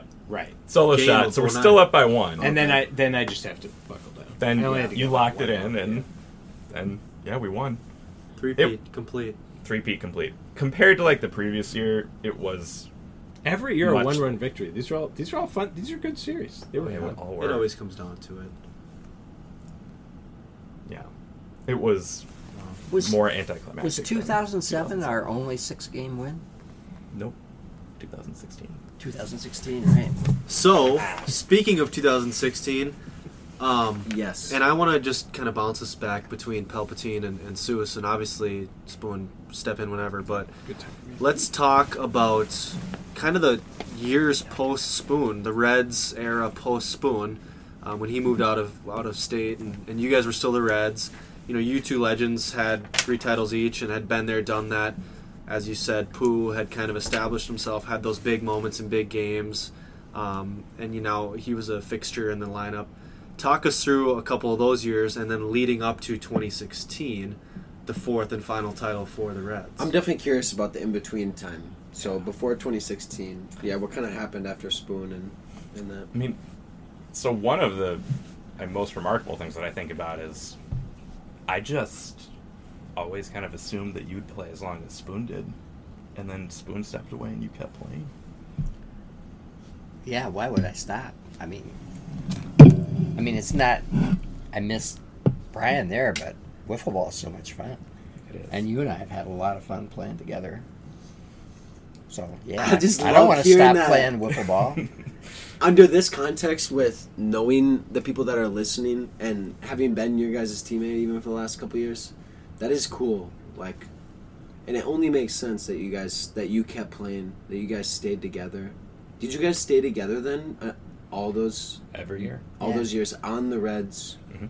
Did and Pooh Bear was with you guys for that that entire next six, Yeah. seven, eight years? Yeah, every year. He's been on the team every year. Yeah. So you Um, three have always played together Yes. since you each- each have been in the league. 2009 through now. Yep. I I missed the COVID year, but Yep. Red, 2020. Yep. But initially, it was just like, I don't know. I think when Spoon left in 2010, I'm pretty sure we were undefeated. We were like 14 and 0 or something when he left. And our first night, we were playing a game, a series against the Padres, and um, I was pitching against the kid, and I think it went something like 13 innings, and the kid ended up like hitting a homer off me, and we lost one to nothing.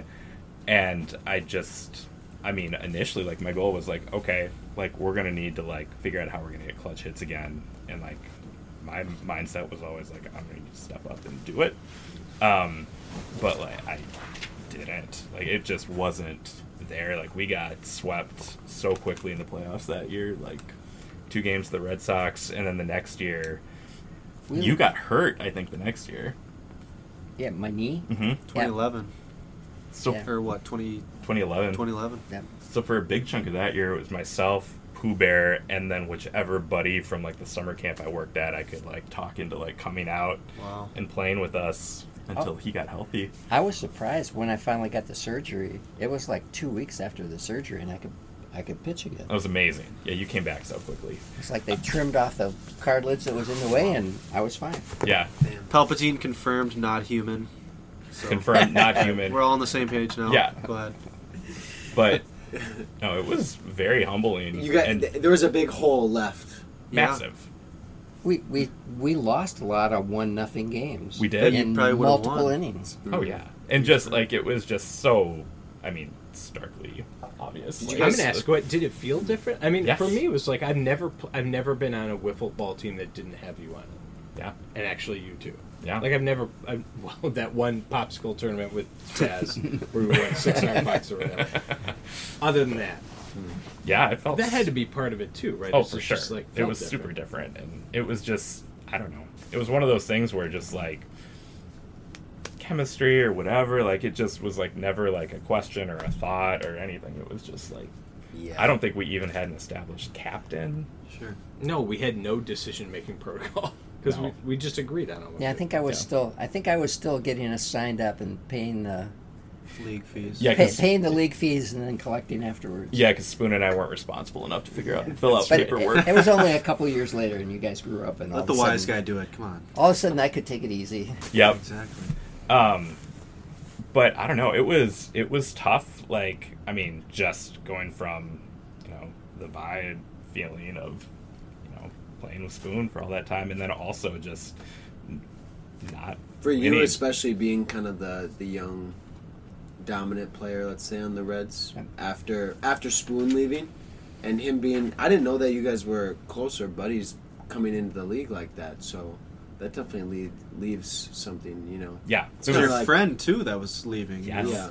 Your Yeah. brother. You know, Yeah. not just a teammate. That Did you played guys with. keep in touch at all, like Oh, those yeah. next couple of years, or just We for talked all the time? yeah? often. I think, I mean, would still like call him on the way to like the first round playoff series and like would talk through like how to like work hitters and Yeah. you know what pitches Wow. to look for for certain pitches. Like I did that at least you. for the first that was nice. years. You let me live vicariously through you a little bit. and you gave me really sound advice, which helped a lot too. so. Every once in a while, you would have some really good batting advice. Like that one time you picked up on a particular pitcher how he was throwing a certain pitch, and like we hit three home runs in a row.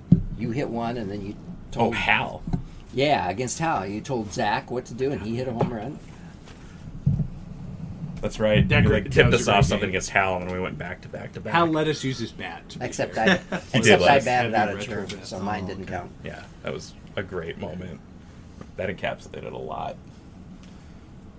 Like both, like us Yeah, I hitting at our best, but also making a terrible mental error that cost us. So yeah, I do. I miss that a lot. Like uh, talking as a team about how to strategize for a game and how to approach a pitcher, what to do late in the game. Yeah. You know, like I, I miss all that. That was my favorite part. Is I feel like one of the great things about our team is even if there are plenty of teams in HRL that didn't like playing against us or found a problem with us internally.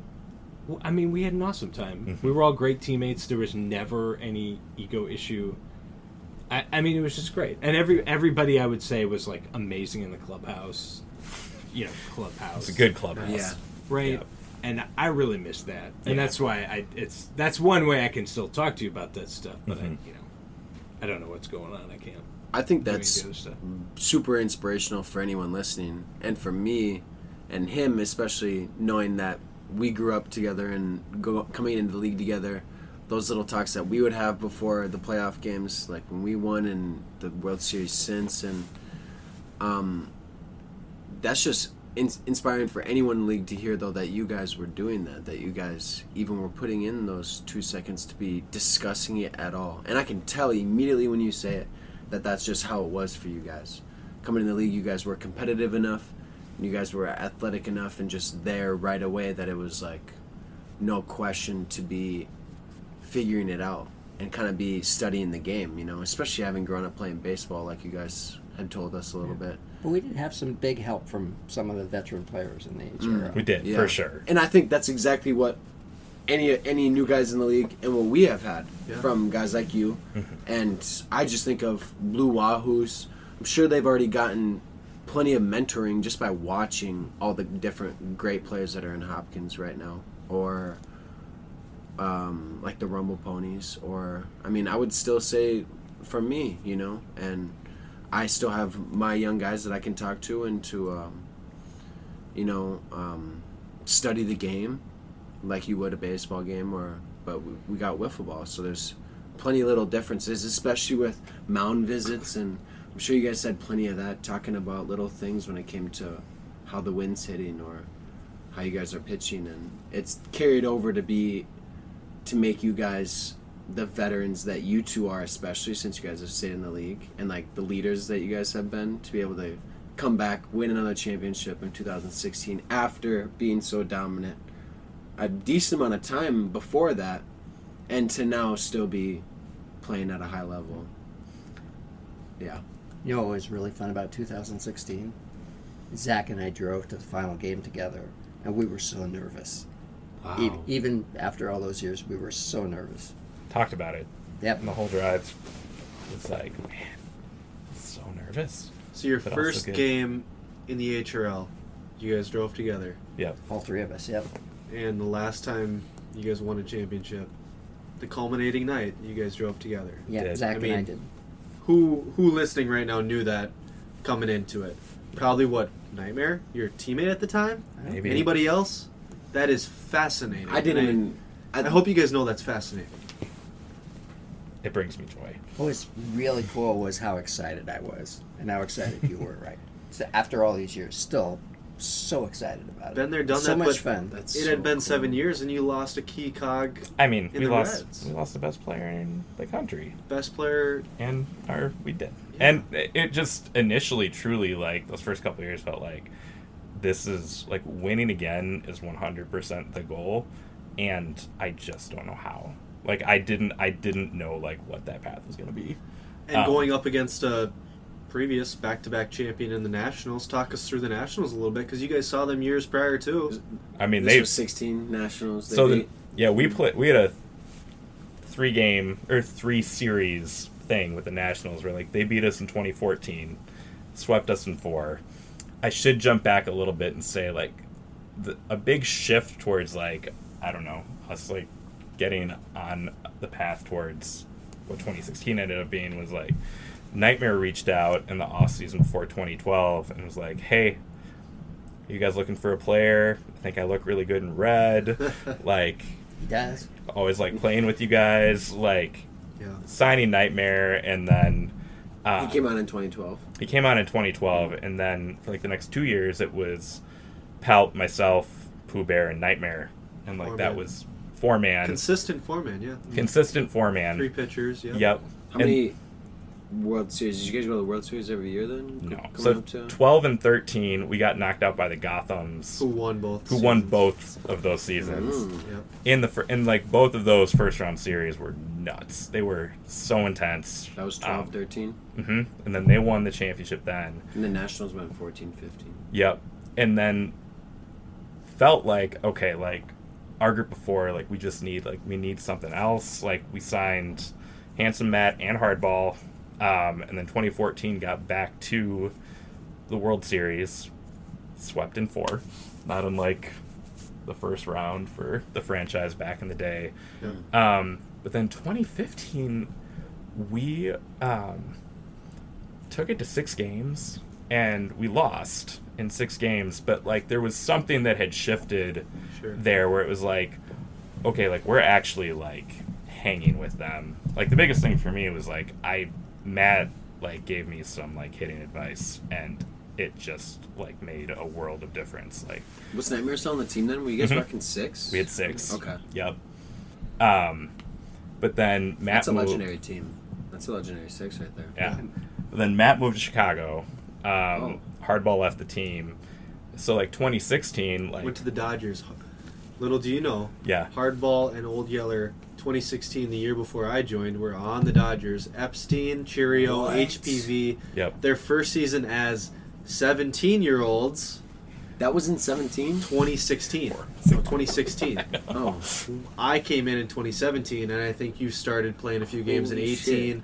rookie year 19. So, Yeah. yes, Hardball did leave in 16. That's right. yeah. So 16, like basically, we walked into that year being like, well, like we're gonna go for it, but like zero expectations Sure. for what that season was gonna hold. That just sounds right though. it was For Back what end, floor. ends up being. it uh, was back to that four and it was just the kind of thing where like that like the chemistry that year was it was I don't know. It was loose. It was, um, I don't know. It Who was we the just line- having who- fun. Who was the lineup that year then? Me, Pooh Bear, Nightmare, Palp. I don't it. like having five or more. I, I want to get into a rhythm at the plate. You Yeah, it's just it helps you- so you'd much. like it's so important. I'm so glad you just like said, the right I'm so glad you just Right said that for the listeners and for me even like we both have the right five. Yeah. You're speaking my truth right there. And I've had to be used to I've had to be get used to five or six my whole career. Oh, which oh, we had seven in 2020. which I can be honest did. which I can say lot. It was Would have been openly and honestly yeah, exactly. in the in the depths of my mind is just straight annoying. And I've told him that that like I wish I could be on a four man just because of that simple fact. Like there's something about four You or get to less. see the pitcher so much oh more. oh my gosh. Yeah. Maybe fi- did we have five in 09? I can't remember. I don't. Was Adam around ever? I think Pabarkis? Pabarkis won a couple Pabarkis with us. He might So have. we But had he wasn't at the Pabarkis and Rich- championship. eh, Maybe not. He wasn't like I think A he- regular. It's Series, also yeah. it's also important, and I was thinking this right when we right as we bring up a two man championship, or when you mentioned there was a, m- a lot more three man teams back in the day. That that it- that is definitely a perfect example of, of a shift that's happened in the HRL is with the more guys in the league, and obviously added teams, but l- lineups are just filling up, just based off of. Um, I don't know. I feel like we've all gotten. I feel like everyone in the league has gotten good at rotating everyone, and everyone still gets plenty of ABs and plenty of chances to pitch or play the field. But yeah, the the lineups have definitely gone up a little bit, and perfect example of it would be coming into 2016 when you guys had six guys, and then it came down to four, which is mm-hmm. again kind of perfect that for that year you dropped down to four, and when it, what ends up happening, you know. But I will interject, and, and this is kind of I know this because I studied so much. You got teams like 2010. You know the Red Sox. They had they what had more than four, five or six, but they had the right five or six. And then you got the Orioles. That's kind of when the trimming started.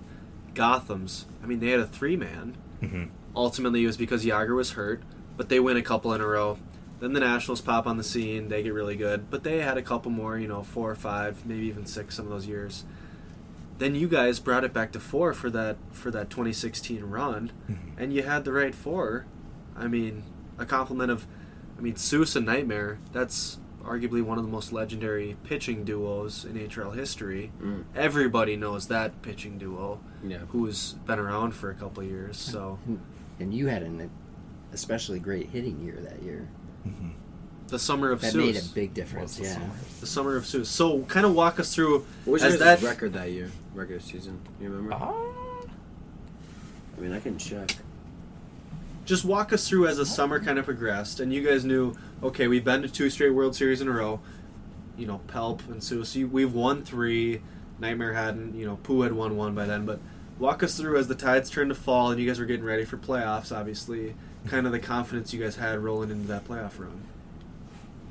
It's funny. I remember um, stopping at the liquor store on the way to the first round series against the Dodgers, and um, I don't know. I just I felt very at peace with how the season had been.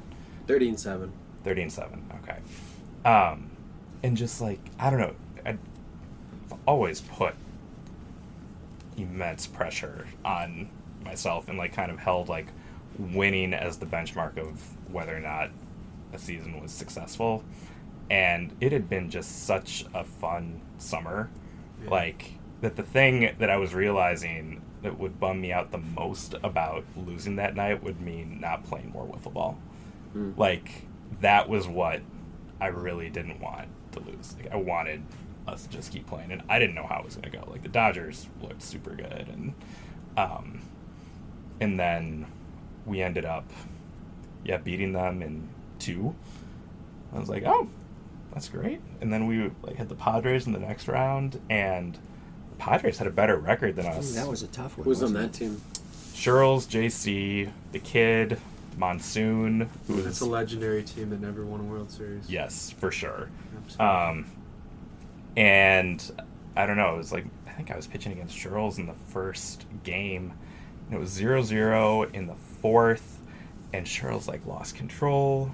Uh, Nightmare comes up and hits a grand slam, and like, it was when he, and then I think two batters later, I like hit a home or two, and Charles took himself out of the game.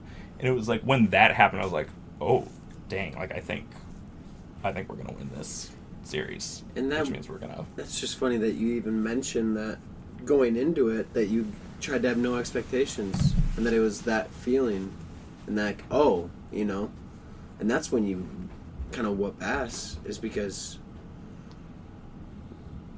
you you're thinking the entire league might not even be thinking of you as that good of a team but you are you know and you just do it more naturally and it comes like that and of course it does that one year in 2016 after it had been seven years since you guys had won together since spoon had left yeah That was a fun text. Yeah. Do you remember what it said? I don't. I remember enjoying it. I'm sorry. You haven't say it. No, probably. Wish I did, but yeah, I don't know. But then like that series was just so fun too. Um, Reds Nationals Volume Three. volume three. So like nationals, and they're going for three Pete they're going for a three-peat. Yep. Taco, Sticks, Beardface. Um, Aquaman was not on that 2016 team, um, but he Is was on the previous TJ? team. These are the Orioles. He was So not these on are- that squad. TJ was not on this squad. Hondo I got to come back Hon- and the oh, Orioles yeah, Hondo. for one series, like for fun in the regular season. Hondo certainly top five all time for like Hondo- postseason clutch, Clutch, hitters. That's Hondo- big blonde guy. Hondo batted 455 with a 503 that Oh, it's all good. Yeah, Hondo was such a nasty hitter. Um, but they were, yeah, I don't know. And I think everyone in the league outside of our, I really believe everyone in the league outside of the four players on our team thought that we were going to get smoked Yeah. in that series. And Mm. then, um, I think I walked off sticks in game one. Who at the time was an ascending all-time pitcher. Mm-hmm. You know, he had what he had won a couple Cy whiffs. Mm-hmm. He was kind of taking over as like the premier pitcher in the league. It seemed like, and Not quite. I guess Dr. Seuss had uh, a little something to say about that. Huh? So, Did you guys that- start the Rockies in 06? Yep. Was the first year of the Rockies? Yep. Yeah, that was the only year of the Rockies. Well, I'm seeing. Well, I just clicked on. But that was their Smallpox's- version of the Rockies. Yeah, there have been sorry. several Oh, versions gotcha. of the Rockies. There have, and that's an interesting deal because, yeah, you said smallpox. I mean, there have been what, Because I just three, pulled up four, his thing five and he was- iterations that, of it. That was Yeah. his rookie year. When Yeah. He was on the on the Rockies. Uh-huh. Shout out Smallpox because I haven't we haven't talked about him much. I know that's so random. I'm looking at the dude's stats right now, and dude, he's he's had a career. Like he, He- is. Is he not? He's got an argument for the He's, be- he's considered He's now got the an- best hitter in league. He he's got an argument for the best Yes. player He was hitter the MVP. and Well, that's pretty good. Maybe, maybe Tyler. I know you probably think that in the back of your head. I'll give you that props right now. Honestly, looking at your stats, you might be the best hitter in HRL history, Do you have which I in think average? is super cool. Rookie year, Do you have him in average? 32 and 88, yeah. batting 410 with a 506 OBP. Sheesh. He had a year where he hit, and this is, if you ever dug deep in stats, you'll see this. I think it was his second year. He hit 495, Yes. and he's told me the story multiple times about the night where he could have hit 500, but they were trying to throw balls behind his back, and he was like, you know what, I'm not walking to get 500. He swung and he and he didn't get hits. This is So that's valiant, and to this day, nobody's ever hit 500. So that is the most legendary hitting, probably regular season of all Wow. time, yeah. um, in is terms of average. So Shout out Smallpox. Uh, yeah. Down the boards. It's very sad. But- did we make it to the World Series? I forgot. yeah, just just walk us Of through. You 16 know, you started you started game one with yep. the with the walk off, but as you guys got closer, and then you know talk about games four, five, six. Um, so yeah, we split games one and two. Game three, Pooh Bear like hit an Oppo homer off sticks, and I think we like held on by one run. Super close game. Pooh threw somebody out of the plate. Um, game four went it was like Taco Nightmare. I think they each struck out maybe like twenty guys. Wow. gunned. Like the gun was out for that whole Mm. game. It was very impressive. Nationals win that. So we get to game five. And I haven't like thrown twice. I haven't won two games in a night since 2006. And We used like to talk about that. Like you hated throwing twice in a night, yes. And you had not won, and your arm hurt. You, Yeah. you just despised it. It never Sure. ever went well. Help super fresh. so Palp and I were talking about who should throw game five, and eventually I told him like I thought he should throw it. Uh, so he goes out and throws this absolute masterpiece of a gem, holds the Nationals to like one run, uh, including like striking out Hondo on like a chicken. He threw like 35 mile an hour like changeup, often called that's chicken, right? No, it's your. those It's your. were actually It's like your. curveballs. Those Sounds like you were definitely call that a very chicken, slow though. curveballs. Very slow curveballs. Yeah. Mm. Which I'm pretty sure if you rewatch the video, you can hear me yell "No" from left field, like after he Oh lets it God. go, and Hondo whiffs, like strikes him out. He just throws this masterpiece. That's actually such a great moment because, especially a team like go, uh, going for a three-peat, you don't see that just too often anyway in the World Series. Someone throw a, a duck up there, you know. Who And in the regular him. season throws one under forty? No one. So Yeah. remind me, but I think I pitched against Monsoon in the previous series, right? maybe. So I'm pretty sure I pitched one game against the Padres, and that was the first time I've ever been gunned in the playoffs. And I Oh, yeah. started throwing 65, 66. Mm-hmm. And so I kind of on the fly in that game started changing bring it speeds. And That's right. That is So- what happened. at least I had that game to get ready for. So that was part of why you brought out that super slow, effective off off speed pitch. Yeah. And then um, I was told which pitches to throw to which player, which pitches not to throw to which player, Sure. really. And that worked pretty well. No risers to Hondo. Yeah, Hondo's pretty good. I wish he was still in the league. That would. Uh, there's a lot of young guys that I wish got to see Hondo play in his in his P. He is a phenomenal hitter. Yeah. Um, You had seven home runs that that playoffs yes. Yeah. All, so in Game Five, and sixteen walks. thank you for that. Could have been more. That's like but one a game. Come on. That's perfect. It's it's all right. Uh, one and a half. So That's in, how you've played the entire Baby Cakes career. Every time, I swear, almost every game you have a walk, and it's, It's nothing short of impressive. Like no one can say anything about it because, as a kid who watches a dude start the game with a walk against a pitcher is with the with the likes of Psych or n- against Nightmare. He just or hits leadoff against home runs Web against Gem. me. Let's get that straight. Yeah, just the one. true. Just the, one. Sorry, I cut you game off. one I of the World Series. You got Okay. me back three or four times. 2016. yeah. So game five. So game five, Palp's throwing a gem, Beardface is pitching, is throwing lights out, and then Nightmare hit- like hits one to the tennis court on Central Field one, Wow. and then two batters later, like I put one in the tree, so we're up Yep. two to nothing, and then I think maybe they small balled one run, but Yeah, they hit a ground ball that I you booted. I didn't boot. Or no, it. it was a pop up that Did you bounced off your Oh hands. yeah, it was a pop up, and they, it was, the ball was in foul territory, but I was in fel- fair territory, It bounced off his hand. Sure. so it was fair. Controversial. Yeah. Yeah. It was It's okay. He's not a nimble fielder off the But mound. That's I, fine. I he does I, other things well. I think I made a Jack be couple nimble, of uh, Jack be quick. sliding plays. You did make that, a couple sliding plays. and actually, I, I fell, but I caught the ball Yeah. because it's really hard to bend over when you get old.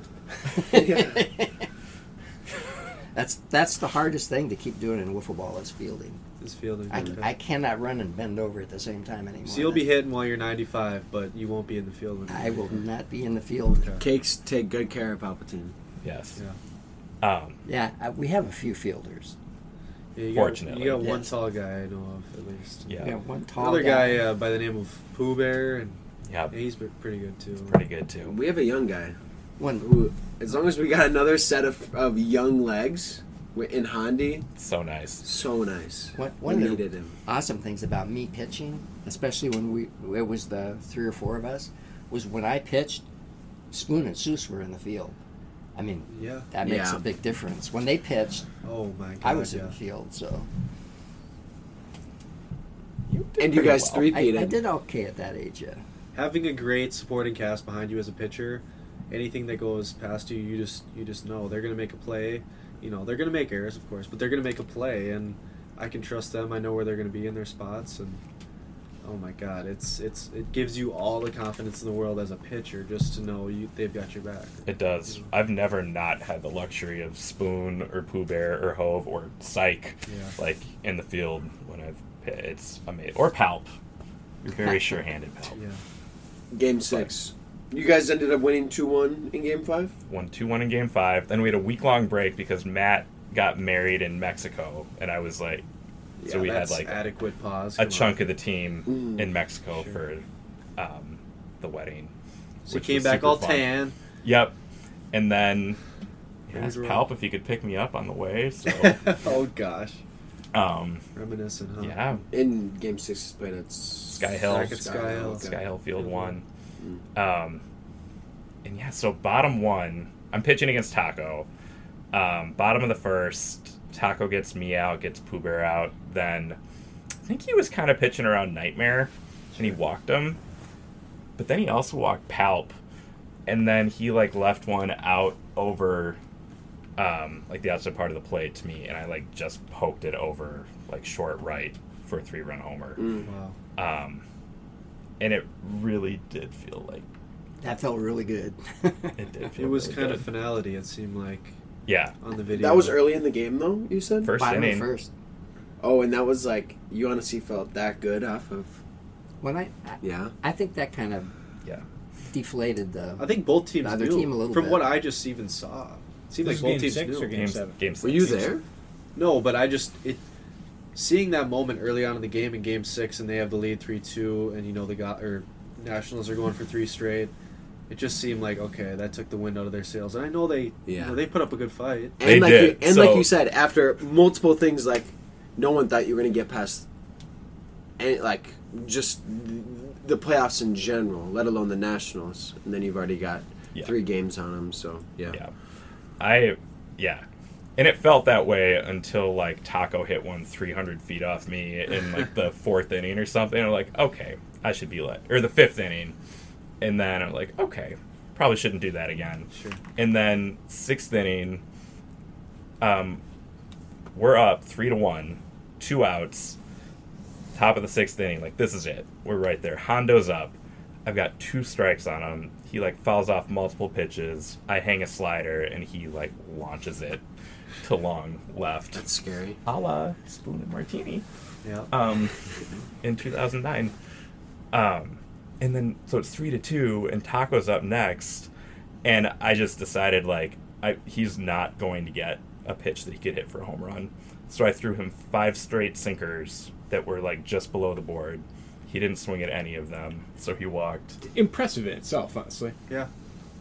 You would Yeah. think a guy like Good that when it's, you know, you're on the cusp of something that great and, and it's that That's- close and it's a one swing away from being a tied game. He- you would think he- That's a great walk then. TBH, that's a though. that's a fantastic walk. You may have He's had an inkling that you weren't going to give him any Yeah, but- that's my. Yeah. oh he knew, and he did tell me later that he sh- he wishes he'd swung. Just swing at the it. This is cr- this is so eye opening for me, especially being teammates with you now, and we just played Taco in the playoffs this year. So yeah, I'm just thinking about that now, and I, I, I could just tell the energy between like when he was up It's to a bat. history. Yeah, between you that two. there's history, and he's a very good player. I know that for sure as well.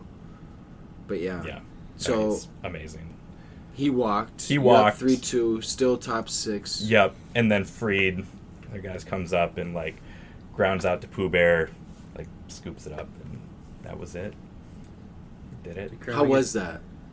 Like, That win felt really good.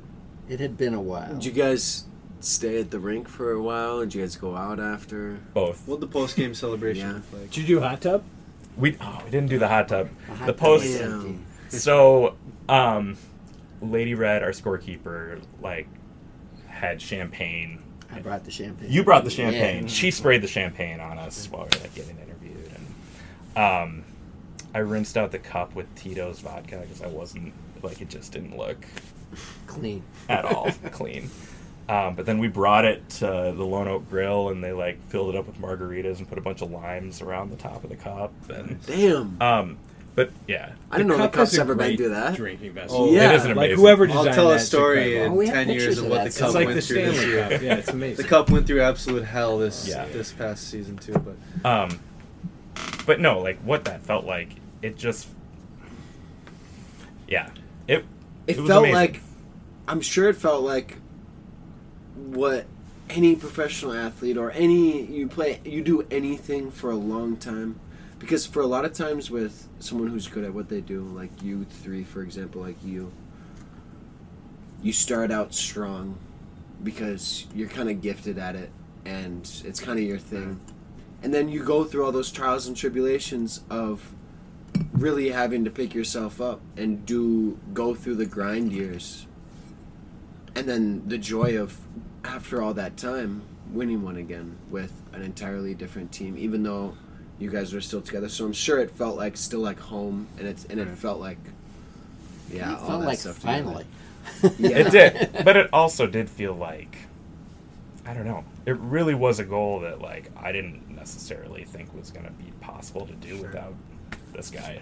Like I just And you knew there were people in the league that would hang that on you if you didn't win one without me, right? absolutely myself more than anybody probably. But I would have been happy if you'd stuck around and we just kept. yeah, that would have been fun. i seen yeah that's a legendary Wow. That is that is so good for us to hear that and all the viewers. yes. That is This is fantastic. 2008. Gosh, he I just mean- looks like such a young kid. That, No beard. The other guy there is is Adam, right? And no grace. Barca. Zach, you, yeah, you had baby fat into your early twenties. Well, Oh, we're yeah. getting we're getting a little uh, long on our time here, so I'll cut one of the subjects we were going to discuss, and we'll kind of wrap this up and then literally get a to our last, capsule right there last discussion. Helps showing us a, a, pi- a picture from what you say. Oh, six, Oh, oh, eight. Eight. Oh, Oh, wait. wait. Okay. oh wait that's like prime Yeah. Wiffle prime right there for the entire league because 14, 15 years from when we're recording this episode. and the league was and the league at that time was a few years in so things had started to get going i And like you said, it was so established already. Mm-hmm. Yeah. it- so, I mean, that just brings us to our last point, and, and we promised, you know, trying to stay under a couple hours, but this has just been so great. And if you're still listening to this, you know, just thank you because this has been so insightful, and we've learned so much, and you guys are going to learn so much. But, you know, I'll put this on all you guys, and actually, I want to start with Spoon. What does the HRL Hall of Fame mean to you? And then we'll kind of go down the list, and let's just talk about the Hall of Fame. Well, I got to be honest. You shouldn't have started with me because it, it would be nice, but I mean, a, a theme that's been running under this conversation, I think, is really good. Hove, you talked about, you know, what it's like to be nervous about succeeding, and Zach feeling like one of the things that really let your performance go to the next level was realizing that it was okay if you lost, right? Not wanting to stop playing wiffle ball with your friends, but knowing like, look, there's more to life than this.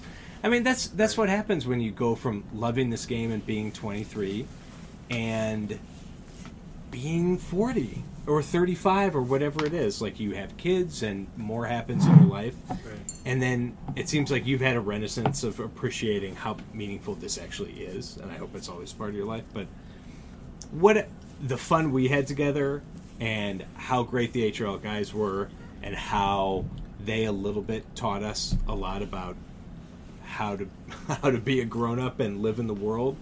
I'm gonna have that no matter what. So would it be fun to be in the Hall of Fame? It would, but it doesn't it's not gonna it doesn't matter to me as much as maybe it's going to matter to HRL historians and people who are s- still trying to make sure that the league is is well institutionalized. But it would be fun. I'm not going to lie. That'd be fun. Great. I'd like vote to- for vote for me. That was a bad pitch. There we go. bad pitch, man. that's a, that's about as classy, classy and uh, and humble of a response to that question as as you could possibly get. To be honest, I mean, just look at what the guy did after he hit the walk off in Game Seven.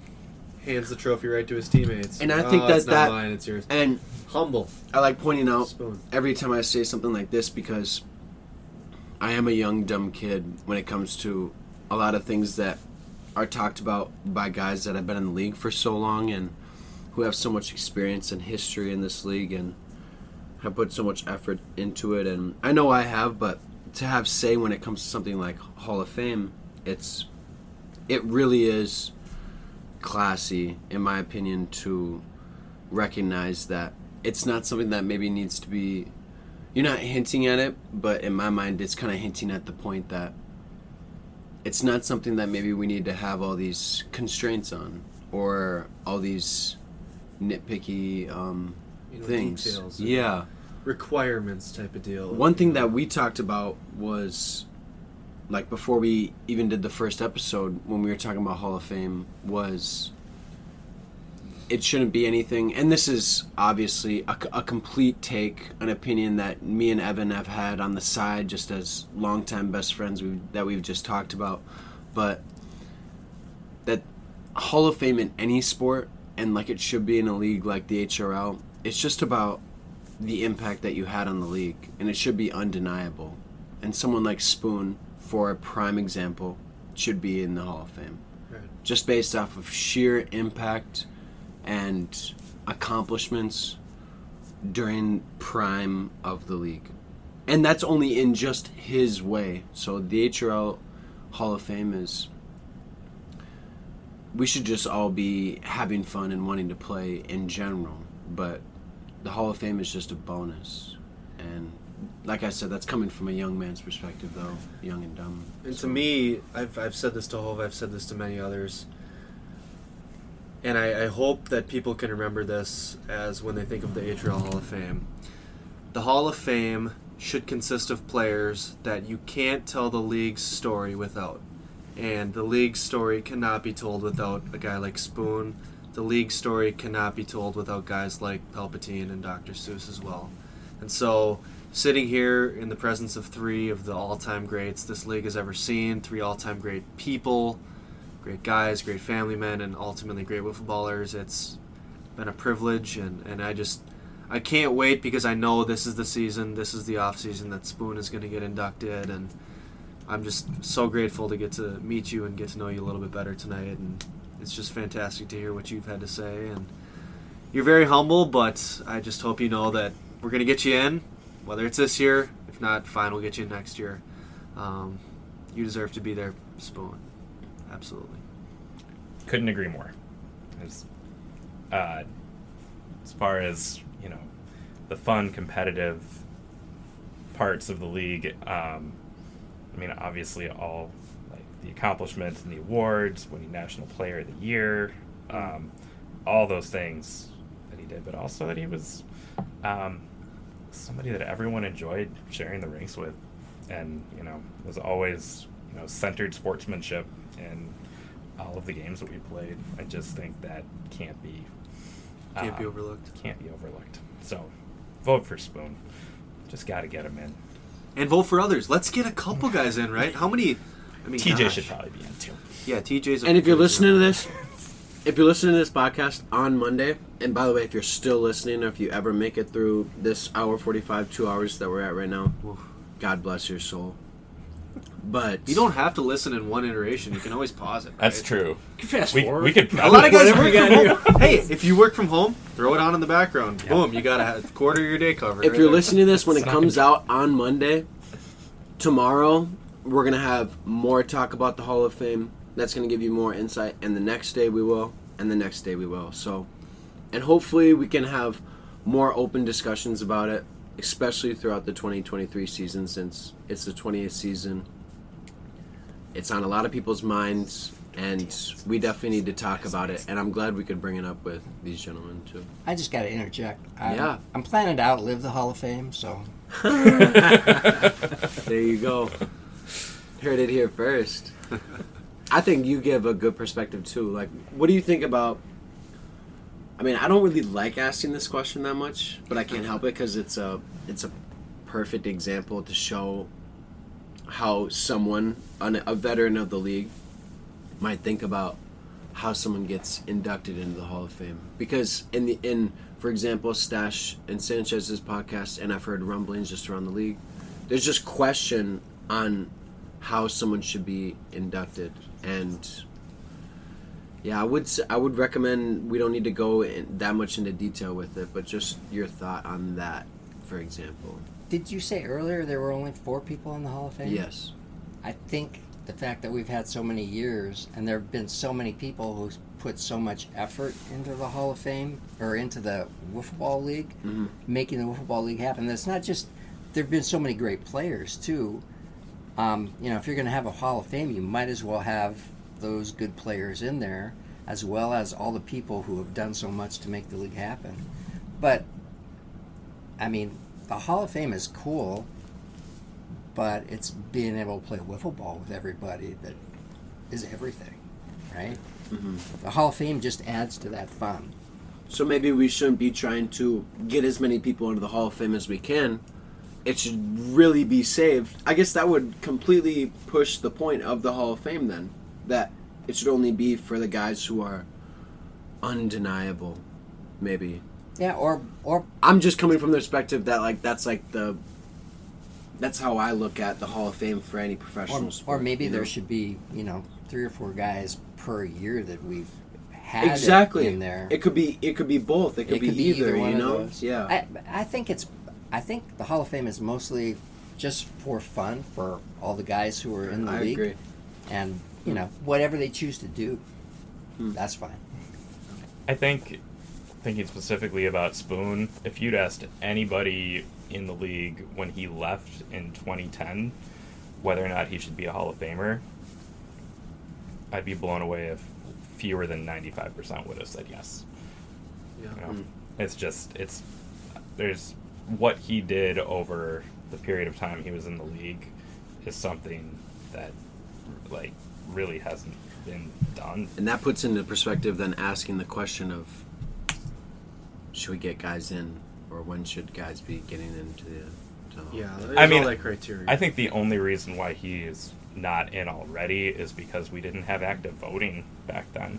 yeah. You and know, it's a backlog. We've That's why it's about backlog. He was he, he he pointed out in our first podcast that me and him did that we just want to help open the conversation to it just because We have to. Somebody has to. we we're just doing it hear right we now. hear guys that we look up to talk about it and we're in the unique position of being younger to just be like well tell us like what should we do we want to just help out because obviously we're not going to be in the hall of fame right now but we want to help figure it out for everyone. It could be else kind of cool if um, the people who voted for people going into the Hall of Fame could be peers of the people who might be eligible, right? Mm. People who played with them. yeah But that's the biggest thing. Like the Hall of Fame is cool. I'd love to be in the Hall of Fame. That's super fun. But the Hall of Fame is supposed to be representative of respect of your peers. Right. And the most important thing is that guys that I care about, that I found to be great players and great guys, thought I was hard to play against, right? Like the fact that the man thinks I was good, the tugboat thinks I was good, Mulgs, T-Bad, all those guys. That matters a lot more than whether you get to be on a list on a website Sure. And I would love to have the vote, but like the fact that you two are being super nice to me and like extra complimentary when you don't have to be, that means more than if if people decide I get to be in the Hall of Fame. So, thank you. That's that's great. you make and a like good that's point what though. matters most. Yeah. Especially because we're not going to have like voting with everyone in the league right now to induct a guy who was in the league a decade ago. Yeah, and I, I when don't I don't know, I don't blame when some of those none of the guys. They guys don't know, why. anything. No, yeah, exactly. So um, Well, that's why it doesn't have to be this thing that we all come to a consensus on. The guys who have all been in the league need to discuss and just be like, it's obvious, you know, like you you have a guy that you think did enough, because we only have the handful of guys who have been in the league since day one or even near finish. day one. Maybe that's an idea right there. Each one of those guys gets to pick someone Yeah, that. And deserves active, to active players aren't eligible. I mean, you're gonna have like five MVPs in five years. For now, it's for now. It's I think you have to have six league seasons played to even vote. To even vote. okay. So I sitting here right now, psych. I have never voted on Hall of Fame yet, and I heard it was four I years. Then I heard that it was rule. five. That rule is Then I heard it was six. So until I hear that it's seven, all, all all of a sudden, I'm gonna be voting this spring. You know, before the winter meeting on Hall of Fame, and you know, I plan to be a part of the group that gets somebody inducted this year. At least Yeah. one person. You can tell talking to Evan about it that he cares, that Oh, he's yeah. excited to to vote for it because, as you point out, something really important that it's the chiller, the the more relaxed side of the Hall of Fame. Well, to to a lot of guys and to an entire generation that's going to come up in this league. I think a lot of guys recognize just how important a Hall of Fame is in any sport, especially one that's been around for 20 years now. And it's just going to be important to make sure that we that we do get it right in some aspect, that we give the credit where credit is due and not um, not overstress ourselves at the same time, Yeah. you know. Spoon getting in would be a big step towards getting it right.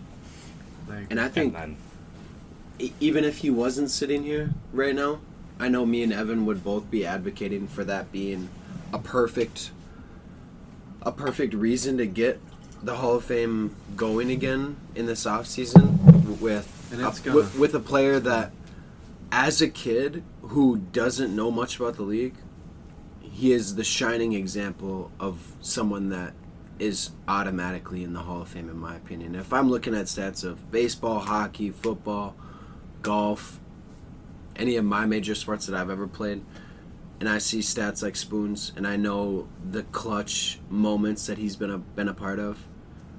They're just there is no point for waiting when it comes to inducting someone like that into the Hall of Fame, especially when when his career, as like he's like he stated on this podcast, is probably coming has probably already long come to a close. I'm just getting fatter every year to get it done.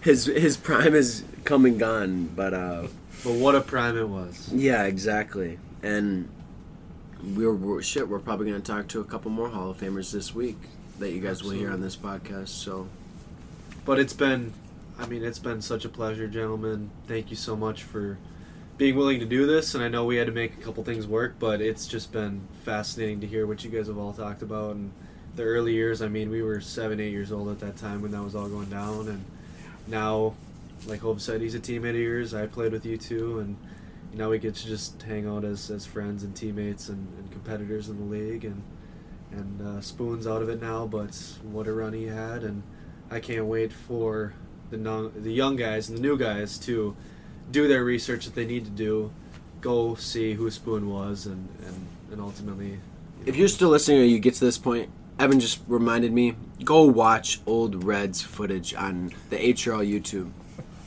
I can say as a fan that that is the most some of the most legendary clips you'll see on there. and shout out Truck for doing all that video footage Oh. early in the league's history like that. Yeah. it was all truck. Absolutely fascinating stuff. How much time he put in. I don't know if we were how great the quality was. The league would not be. It wouldn't exist the way it does at all without Truck. I mean, everyone sitting around the microphone right now got hooked on the HRL by watching videos. Exactly. Like, I don't know if we said it while while we were rolling yet, or if it was before when we were chatting it up. But what year was that he did the the movie theater? Was that just one 2007 Yeah. HRL DVD. Perfect example right there. Yeah, and um, shit, I don't even know. He's the Godfather. Yeah, And you guys are three legends, and it's a pleasure to be in your presence. And yeah, any uh, any last words for our viewers out there? yeah. I didn't off? know if we were gonna close it up right now. what? We gotta close it someday. It's been two hours. I'm so glad we got all this content though for everyone because It's the most legendary three dudes in the league, hundred percent, in my opinion. So, yeah, you guys have any closing words? Spoon.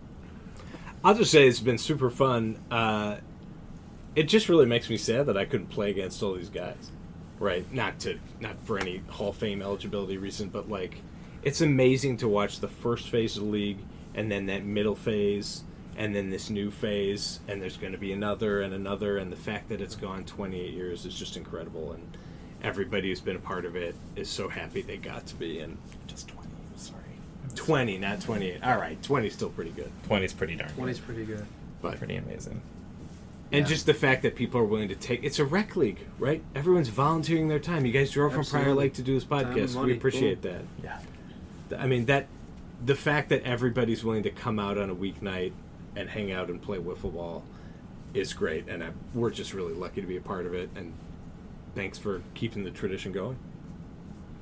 We'll say it is just so much fun like seeing like specifically you two like how much you just love and enjoy in this league and just how great you both are too Mister like the sticky paw and four time MVP and um, I don't know. It's just it's awesome to just see how this league keeps growing and evolving, and uh, it's in very good hands. Yeah, we're definitely trying to pa- carry the torch. That you guys helped start. Yeah. Any last words, Palpatine? It's just been so much fun. I, it's made life so much more fun. So Yeah. thanks everybody. I have a good time every week. we were i hope that this week that this episode specifically reaches the most amount of people in the league just because um, spoon was only here for this week in between christmas and new year's and yeah i've never met him. Evan has never met him and it was something super cool that we got to do to come here and and talk to these three together which doesn't happen too often after so long since since that three peat you know since since Whiffling for Wishes. Um, and God to reiterate the first thing that we said on our first episode so blessed I know when me and Evan were driving here it was exactly how Zach was describing those nervous talks before the first games in the HRL or before the World Series me and Evan have been experiencing the exact same thing, and I know that there's guys out there who have been going through the same thing. Dumpy, um, our our friends from Prior Lake. Um, I know there's plenty of guys around the league, and plenty of plenty of people who care about what happens in game or or off the field when it comes to rules, when it comes to Hall of Fame, when it comes to you know team events or just off season off season anything or wiffle ball that goes outside of the HRL, like the UF Championship or MNWA or all the reach that we're able to get. And I know how cool it is that for me and Evan, especially, to be able to talk, especially with three guys like we just did. And um, God, all I know as as the dude who's recording the podcast, I know two hours is a lot of content, and if if anyone needs a gold mine for HRL content, you just ran into it right here. And I wish we had four more hours. Yeah. Jonathan. Yeah. But it's been fascinating, and, and we can't wait to uh, interview more legends for our legend lineup. Um, this will be one of four days that we will have guests on, and Friday you and I will kind of uh, wrap everything up and kind of take in everything that we saw over the last couple days. So, um, again, gentlemen, it's been a pleasure, and, and We appreciate it a lot. Appreciate you guys. Yeah, it's been great. So much Thanks. for doing this. So. Thanks for doing it. Yeah. with that, HRL, we will sign off for the uh, episode. This has been the HRL Touch 'em All podcast, Legend Lineup, Volume 1. For Dr. Seuss, Palpatine, Spoon, and Hove, I'm Psych. Um, and peace out, HRL. HRL Touch 'em All podcast where we will touch 'em all. Thank you guys. Woo!